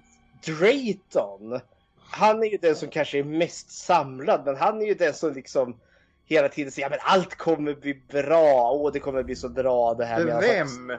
Ja, det, det är det som är han, försöker hela tiden liksom lugna dig och vara liksom snäll och god medan han samtidigt slår dig för att trycka ner dig i en jävla potatissäck för att kidnappa dig. Jag slår dig för jag bryr mig om dig. Ja, men det är så. Liksom, Vad hade egentligen hon gjort för att han skulle binda henne och slå henne där? Vad hade kvinnan gjort i det här läget? Ja, just ja, SD-politiker. Ja, men vad fan. Ja, ja. SD-politikern Drayton. Ja. Ja. Nej men alltså, men han kan ju, Drayton kan ju, han kan ju sätta upp en vernissa av normalitet. Alltså att han kan liksom, eh, att han Det kan går driva. över. Ja det går över, men alltså, eh, men att han kan driva liksom den här eh, bensinstationen slash barbecue-stället. Och, och ändå liksom är så pass samlad så att jag kan inte se exempelvis Nubbins eh, ta emot kunder. Nej, alltså. Leatherface och Nubbins kan inte riktigt smyga sig på dig. Nej. Drayton kan komma dig tillräckligt nära så att du ser inte slaget komma innan det är för sent. Mm. Nubbins kan ju sätta på en bättre fason än Leatherface i alla fall. Ja, det är också sant. ja, ja. Men alltså Drayton är ju bra elak också för han kan ju inte riktigt tygla sin sadistiska glädje där när han håller på att puckla på henne. Nej. tiden säger han men det, det blir bra där så skrattar han ju också. Man ser ju bara ett stort jävla flin medan det där jävla kvastskaftet går fram och tillbaka medan han håller på med. I alla fall, han eh, stoppar in i, eh, i, i he, put, he puts his sorry in a sack. He puts Sally in a sack och eh, binder, eh, binder henne. Och eh, sen ska han då släpa ut henne till sin truck. Och han kör mot huset.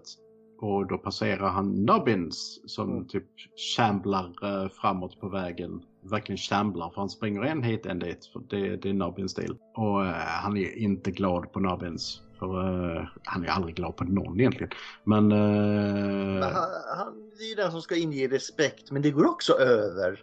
Det går också över.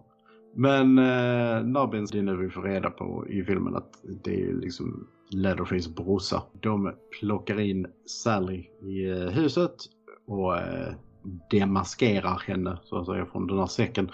Och eh, Nubbins bara, ja men det är du, jag känner dig. Hade inte ni bråttom? Mm. Mm. Det är också sådär, alltså jävla pissituation hon befinner sig i. Man liksom, den här stressen och hjärtat, för det, det, det är ganska effektfullt också när han drar av henne säcken. Han känner igen henne, hon känner igen honom. Ja. Jag känner liksom bara åh, ångesten blir ännu större. Nej fan, är den där jäveln också här? Bara, jag, jag börjar ha liksom en Franklin-dag nu. ja, Hon har faktiskt rätt att gnälla här tycker jag. ja, det Ja, ja. tycker jag. Ja, och eh, Nubbins och eh, Drayton, de är bara elaka. De sätter henne vid, vid matbordet och binder fast henne vid en stol med tillhörande människohänder. Och Leatherface nu i sin eh, kvinnopersona, han hen har läppstift numera i alla fall och en fin liten wig. Han... Ja. eh, Det är väl en ny mask han har dessutom. mm. Och man märker också, för innan när vi såg han innan, då grymtade ju han som en gris och liksom det här ylandet, liksom ljudet. Nu ger han andra ljud ifrån sig. Mycket mer high-pitched, alltså Ja. ungefär som han vore en kvinnokaraktär. Mhm. Så jag menar, han, han blir den karaktär vars ansikte han bär, antar jag. Det är väl så han... Divers, ja, diverse eh, tolkar har ju tolkat Leatherface som han, han har, har någon slags gender dysmorphia. Alltså han, han, han vet inte helt enkelt. Det, det kommer ju från den karaktären det bygger ifrån också, Ed Gein ju. Ja, Ja, För det är det de har tagit för Ed Gein. Han försökte ju bygga sig en dräkt utav kvinnohud så han kunde bli sin mamma. Ja, det är också en Mm. speciell karaktär. Det är ju det. Ja, Han gjorde, det är ju därifrån det här med gravplundringen kommer och det här med att hänga upp på krokar och sånt där. Och, Ja, och göra konstföremål av... ja, han var ju lite små. Men han- som sagt, han sägs ju vara den här Leatherfacen och alla säger en seriemördare men han Han kan ju dödade inte bara en person. Två. T- Två. Två. är- Två brudar. Ja. Och sen mycket möjligt att han dödar sin bror också men det är inte bevisat. Nej, men skulle han ha gjort det då är han ju en seriemördare. Men han var ju aktiv. Alltså från gravplundring Mm. till som att äh, morden skedde och han greps. Det är ändå så liksom en nästan tio års period. Så det är inte helt jävla orimligt att någon till skulle kunna bli mördad. Alltså, med, med största sannolikhet så, så, så var hon en seriemördare, men dock men inte en bevisad seriemördare. Nej. Men eh, han ger sig alltid det epitetet i alla fall. Ja. Eh, Och det är ju han då som har gjort det här med att göra kläder av människor och allt vad fan det är. Och möbler och vi pratade om honom i något avsnitt om de här bältena med bröstvårtor eller vad fan det var han... Ja, just det. Vet, det, det just- var när vi pratade Universal Soldier, va? Ja, det är mycket Eh, möjligt faktiskt. Dolph Lundgrens öronfetisch. Grejen det här med, nu, nu får vi en liten avstickare här med just när vi ändå som snackar etigin.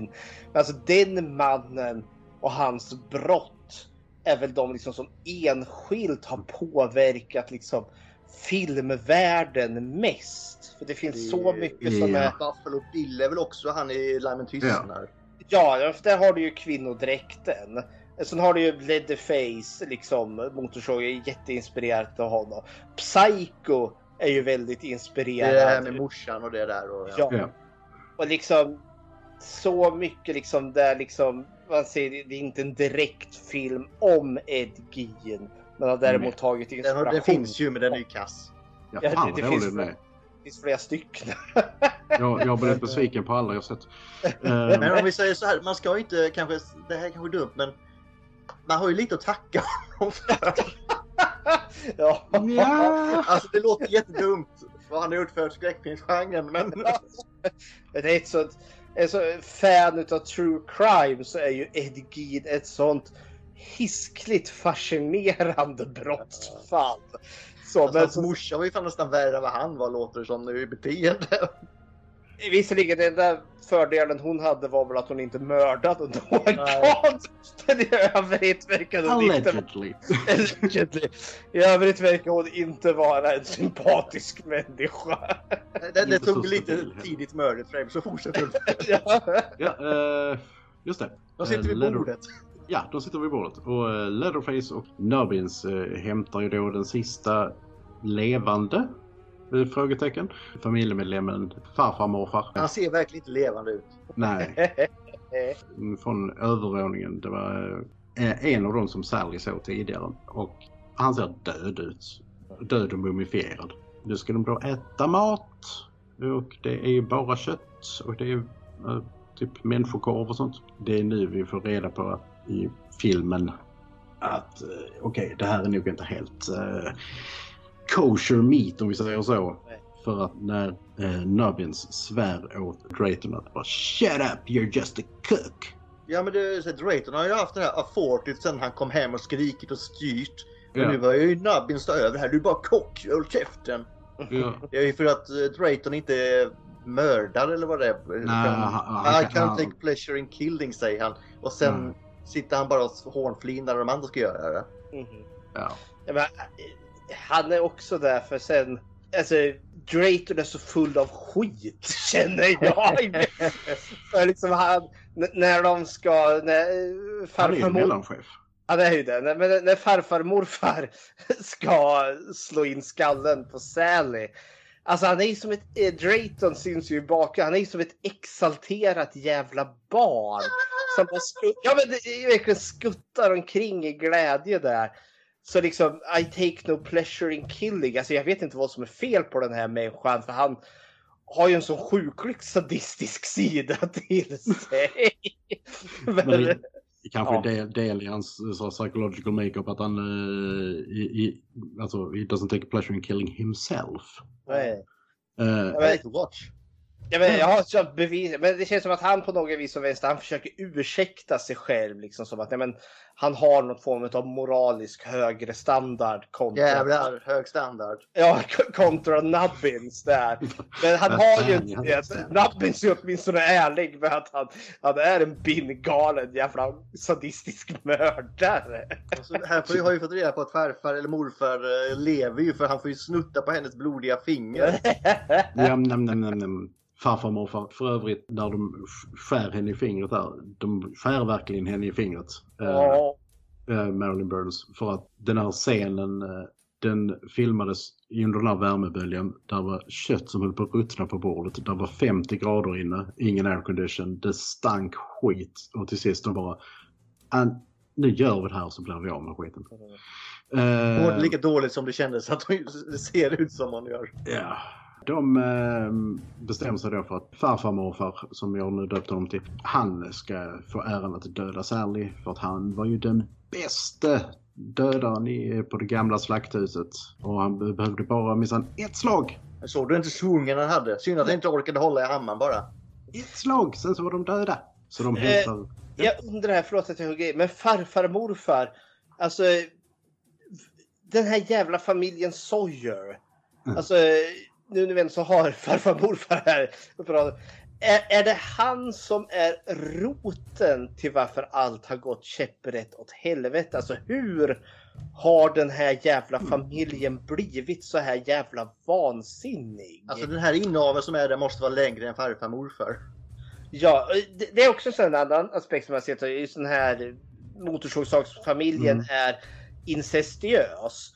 Där satt jag verkligen och tänkte, hade det i åtanke när jag såg om den här filmen. Där finns det verkligen inga indikationer finns om i den här filmen. Det finns ju inga kvinnor i den här familjen ens en gång. Nej, det var det jag tyckte du kunde tagit en dark twist med Sally där. Men det...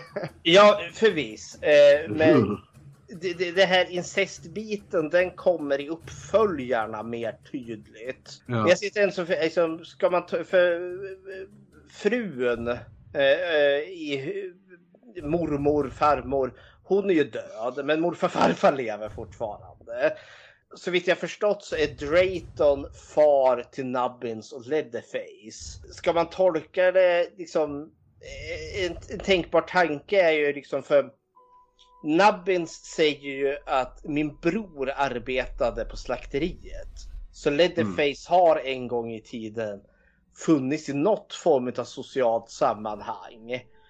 Eh, men har på något vis och vänster så har ju familjen isolerat sig och gått över till kannibalism istället. var hard times. Mm. Hard Ti- ja men det kan inte vara hard times. Slakteriet finns ju fortfarande där. Ja, alltså grejen är så de, de, de pratar om det i början att det, det, alltså i och med de nya slaktmetoderna så är det väldigt många som förlorar sina jobb. Ja just ja, ja. Så då, finns ju men det är ju alltså de har ju dragit ner på ja. Ja. Så, så då vart Leatherface av med sitt jobb. Eh, morfar farfar är väl för gammal. Ja. Eh. Tukis jobb. Det var det som knäckte honom. Oh man, they took your job. They took. Ja, Drayton klarar inte riktigt av det här med att ta livet av saker och ting. Och Nubbins går inte att ha i möblerade rum. Så det, är det då... Nej, Nubbins behöver man en sån här vattenspruta ner på ja, är det då någonstans allt liksom spårar ur? Är det då kannibalismen liksom kommer Det är, så, in? det är så jag alltid har tolkat det. Att det, Ja. är liksom, det, det var väl under kontroll tills de uh, blev av med jobben. Ja. Inte för att tror att det var jättemycket kontroll ändå. ja, förlåt, men jag bara kände att jag varit intresserad. Jag var tvungen att bara dela tankar här. Men eh, farfar och morfar ska då eh, ha ihjäl Sally och de eh, hämtar en eh, slaktkar för blodet. Och eh, de försöker få honom att hålla hammaren. Nu kommer slakthammaren. Men han är för svag och tappar den hela tiden. Han lyckas klonka en i huvudet en gång. Tappar i huvudet på honom. Jag tappar den i huvudet. Och det här är ju totalt kaos. Och eh, Sally lyckas faktiskt bryta sig loss. Och hon hoppar ut genom fönster nummer två. Och eh, börjar springa mot vägen och Leatherface och Nubbins jagar efter. Men Nubbins, han har inte lärt sig att man ska, att man ska titta åt båda håll innan man går över gatan. För att han blir påkörd av en 18-wheeler. Massakrerad. Ja, och slåss. Leatherface tycker inte det här är kul alls och attackerar liksom lastbilen när eh, den stannar. Typ, han behöver nytt paintjobb efter det. Föraren slår honom i, eh, Leatherface står i nyllet med en stor eh, wrench. Nyckel. Skiftnyckel. Och Leatherface eh, trillar och eh, lyckas då eh, skära sig själv, eller såga sig själv i benet med sin motorsåg. För övrigt, det ljudet eh, Gunnar Hansen gör där är på riktigt för att de hade ju lagt lite, lite kött som på, på hans ben han skulle såga i. Han sågar inte sig själv men det blev så jävla varmt så han brände sig. Ja, för de har, Ehm, de, de har ju metall...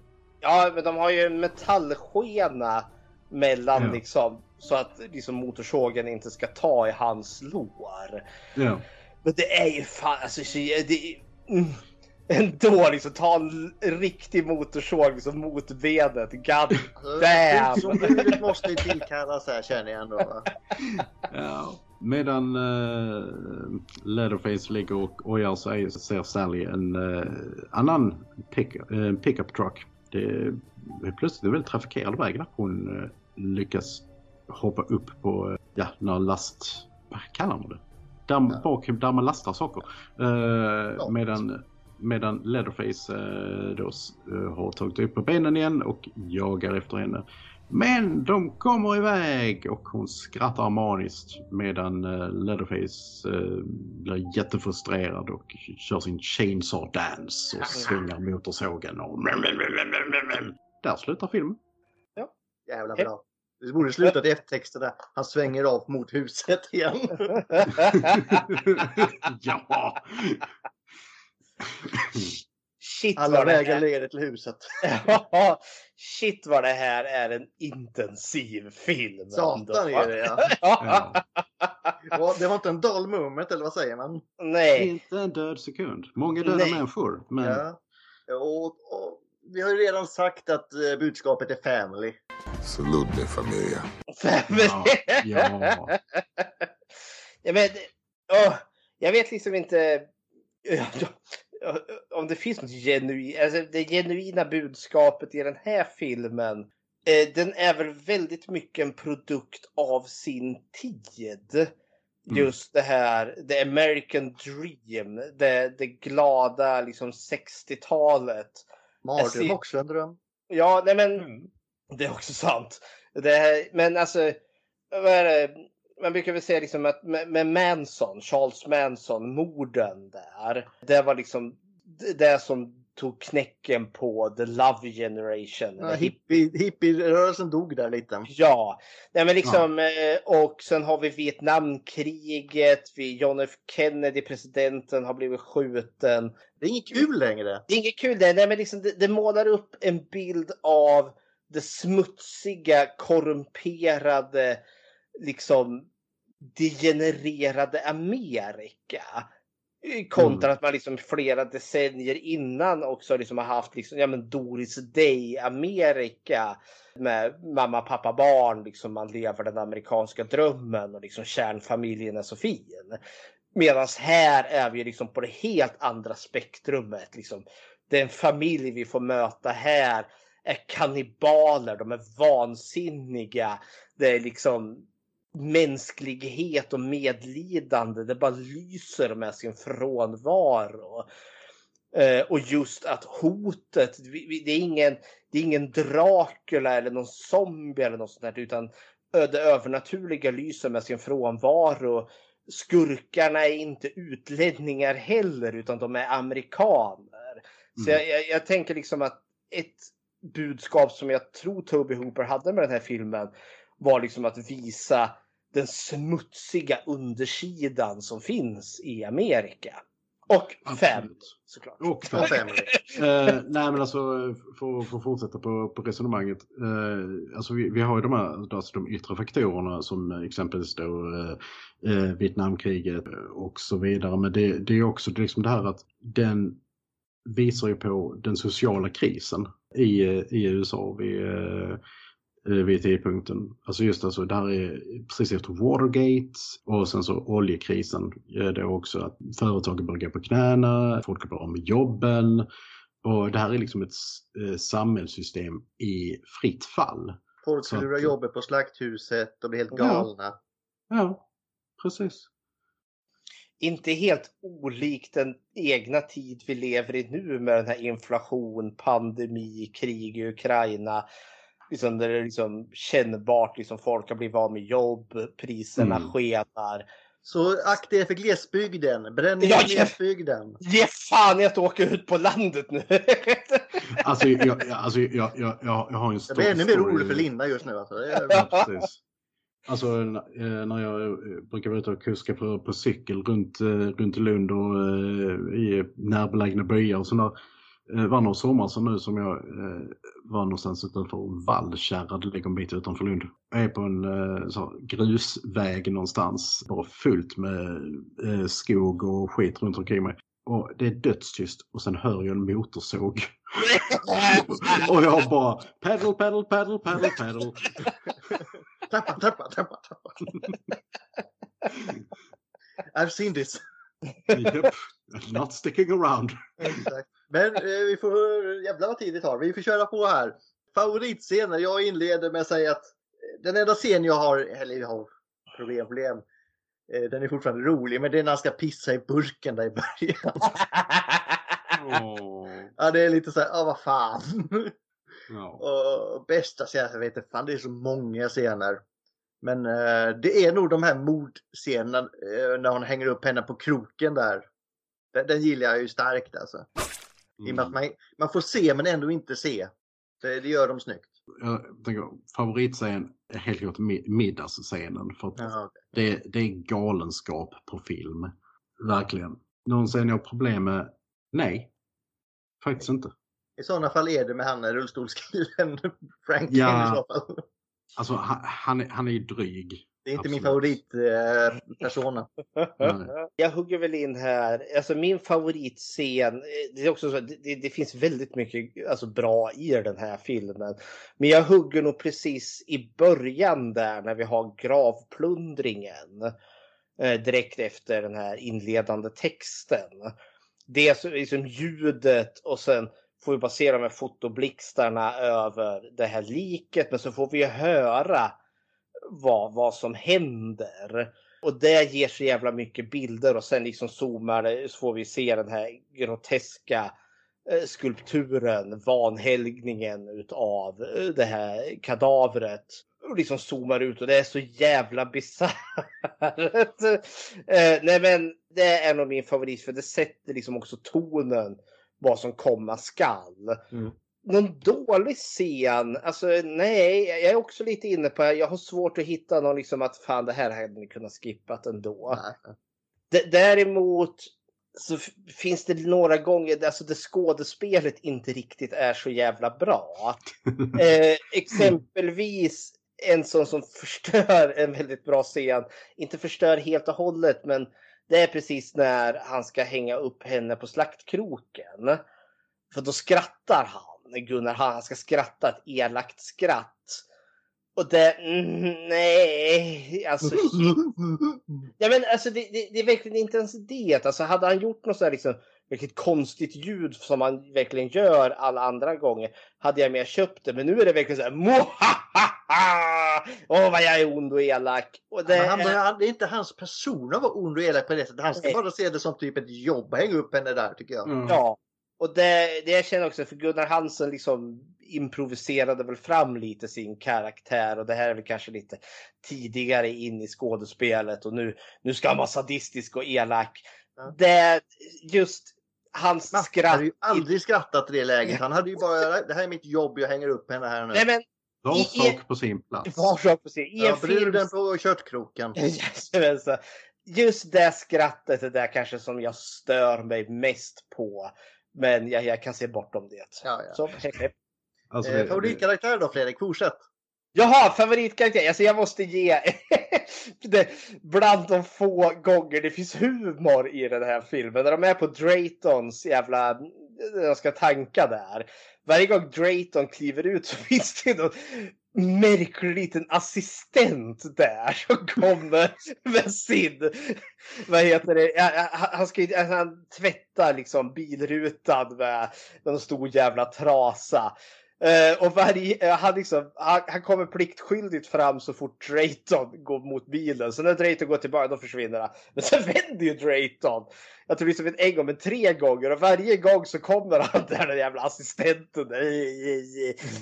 Och jag, jag vet inte varför men jag tycker den karaktären är as. All Alltså, right. Ja, det är det. Han har ingen skrapa heller utan han bara liksom kladdar på vatten. Och så Ja. så, ja, nu är det rent. Vad säger du Ulf? Håller du med om den karaktären eller? Alltså han är rolig men alltså, jag måste säga Drayton just av alla anledningar vi redan, redan har sagt. Alltså att han är så jäkla sadistisk men vill inte låtsas om det. Men han har ju det här, kan gå in i en annan persona lite också. Ja. Det Jag håller ju med om också. Men jag, jag får ändå lyfta upp Leatherface för han är ju den som är läskigast av dem så att säga. Han är ju obehaglig när han kommer in grymtandes där. Och det är just det här han bara dyker upp i dörren också. Mm. Och han är ju den som onekligen har gått och blivit mest ikonisk utav dem. Ja, ja, det är utan tvekan. Men, alltså, hela familjen är ju en bra karaktär. Mhm. Eh, Linda säger så här. Eh, Min, min åsikt om filmen. eh, Eller ska vi göra eh, studieplans-Linda? Ja, min åsikt om filmen här. Den där bruden förtjänar inte att leva. Hon sprang in, bara skrek och sprang. Hon överdrev inte för att hon var smart. Så Linda säger att man, är du inte smart kan du lika gärna dö. Säger Ja. Du, bara, alltså du, du, du får inte skrika när du blir jagad av en kille med motorsåg och aldrig dina, dina vänner har, har, har, har Däremot mördats. så är det inte så smart att skrika när du gömmer dig, det håller jag med om. Det hade man väl kunnat köpt lite så här, alltså jag kan köpa den kritiken att herregud, var bara tyst och bara darta in i skogen för det är beckmörkt. Ja. Och Bara ligg där och tryck medan Led- Leatherface kommer tappa bort det är inte så lätt när han tar in på dig i hack i hälarna. Då ska du Nej, gömma dig då. förvisso, förvisso. Det är jävla tur för henne att han ställer sig och eh, helt plötsligt ska göra rent ett buskage som en trädskärare. Liksom. Ja, ja, men Vad fan vad han ser ut? Ja, jag måste göra mitt andra jobb också. Han har, han har ett estetiskt sinne här. Shit, den här busken måste verkligen Ja. ansas. Här och nu. Men det är bra. Har vi, är den snygg då hörni? Den Ja, går i så in i helvete ju. alltså Alltså, jag... estetiskt i rummen, det är ju så jävla äckligt bara. Om man säger så här, produktionsdesignen är skitsnygg. Själva tekniken är varierande. Sett till budgeten är den bra. Ja, Ja. men alltså, jag, jag, håller nog med där. För liksom, den är både snygg som den inte är det. Men den ska Men- vara snuskig, det är ju därför det funkar med den låga budgeten. För det är så den här filmen, som framförallt när de är i familjen Sawyers hus där. Eller, och, och annars också när de sitter i. Så jag känner verkligen svetten, klibbet, snusket. Och, ja, Ja, men jag kan verkligen känna det på att jag kan leva mig in i det. Och att ha den här liksom kvaliteten på film, det bara... Det, ja, det, det underlättar i illusionen av snusk.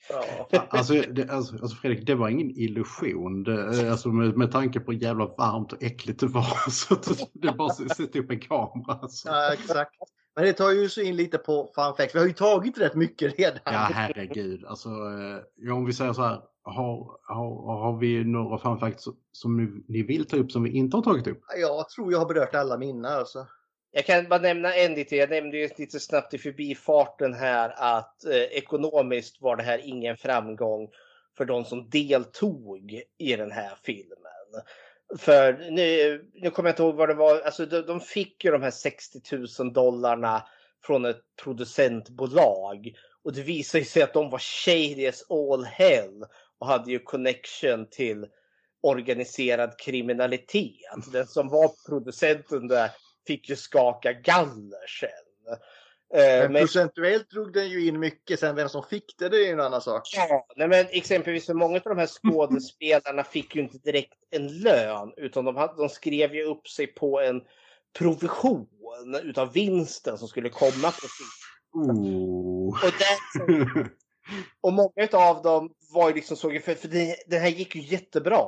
De slog, de, man trodde liksom att ja, men det här kommer gå på någon drive-in bio lite här och där.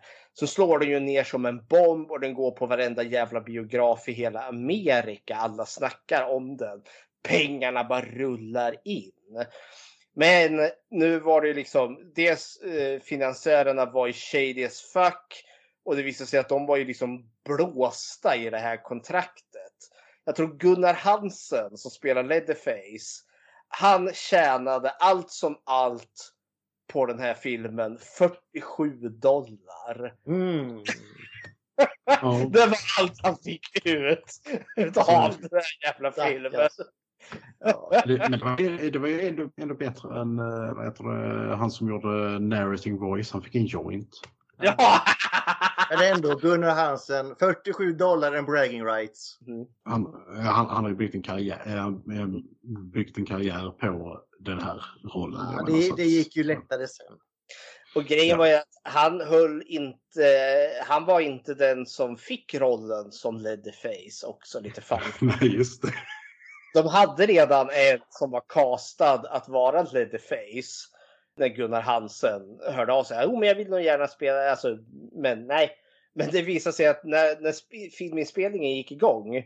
Den skådespelare de hade, han söp ner sig något så fruktansvärt och så vägrade han kliva ut från sitt hotellrum. Det är varmt. det var inte jävligt. Och då hörde, sig, hörde de av sig liksom i panik. "Vill- Ville du spela den här rollen? Ja, jo, tack, det vill jag. Gunnar kom, ta på dig ett förkläde och den här masken. Pinky. Ja, men Jag tänker också, alltså jag funderar, den här andra fan som låg full på hotellrummet. Ångrar han sig nu tror du? Ja, men jag tänker, visst, Ja. man, han förlorade ju verkligen en ikonisk roll. Även Och om, 47 dollar. 47 dollar, förstå. Nej, men, alltså, även om Gunnar Hansen inte liksom varit nästa stora skådespelare så har han ju gått och blivit odödlig för just den här eh, rollen han gjorde. Alltså han, han är känd över hela världen. Eh, och liksom, han, han får ett legacy, ett arv utav det här. Medan den andra fan låg och liksom spydde ner sig på eh, toaletten på ett jävla hotell. Det var hans arv. Worth it! Worth it. Men, eh, Nej, men den har 7,4 på IMDB och det är ju ganska högt ändå. Mhm. Mm. Eh, Tomaterna vet jag inte riktigt, jag har inte kollat faktiskt. 89 på Tomato Meter och 82% på Audience Score. Ah. Eh, Och jag på Star Wars-skalan placerar den här högt. Den får faktiskt inte högsta betyg även fast den är jävligt nära. Jag ser det här mer som en start på det här äventyret som är franchisen. Även fast den här börjar starkt och går neråt istället. Jag ser det som en fyra faktiskt. Ja, Jag, jag tänker säga att det här är ett mästerverk. Så det här... Den är, båda är ju mästerverk Fredrik. Ja. Nej, men det här, eh, den kommer få eh, femman. Rymdimperiet slår tillbaka. Det, det här är top shelf material. Fantastiskt. Eh, så, det- top notch. Vad säger du Och då? jag kan... Ja, eh, det är Fredulf idag. eh, Det- det är att, eh, det, det är en femma. Det är fantastiskt inflytelserik. Har sett den åtskilliga gånger och kommer se den åtskilliga gånger igen. Skrev till och med min B-uppsats i filmvetenskap om den. Ah, Eh, nice. mm. Eh, Yes. Då ska vi ta reda på nästa film hörni. Oh. Och jävlar! Nu eh, ska vi se om det blir Gustav äntligen får vara med i år här. Nej, säsong tre är en Gustav-fri säsong. Jävlar, då måste ni dra rätt. hörru. Har ni fått in någon ny eh, Maximum Overdrive? Nej, jag tror inte Linda, Linda är ju på semester så det har inte varit det nu. Men jävlar vad det har varit Maximum Overdrives. Åh jävlar, då drar vi!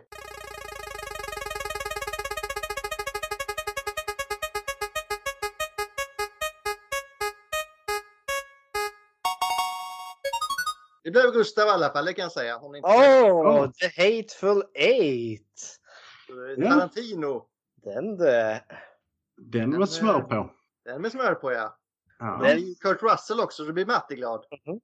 Jag vet Ja. inte om jag får ge ett tips eh, innan ni ser The Hateful Eight på er egen kammare.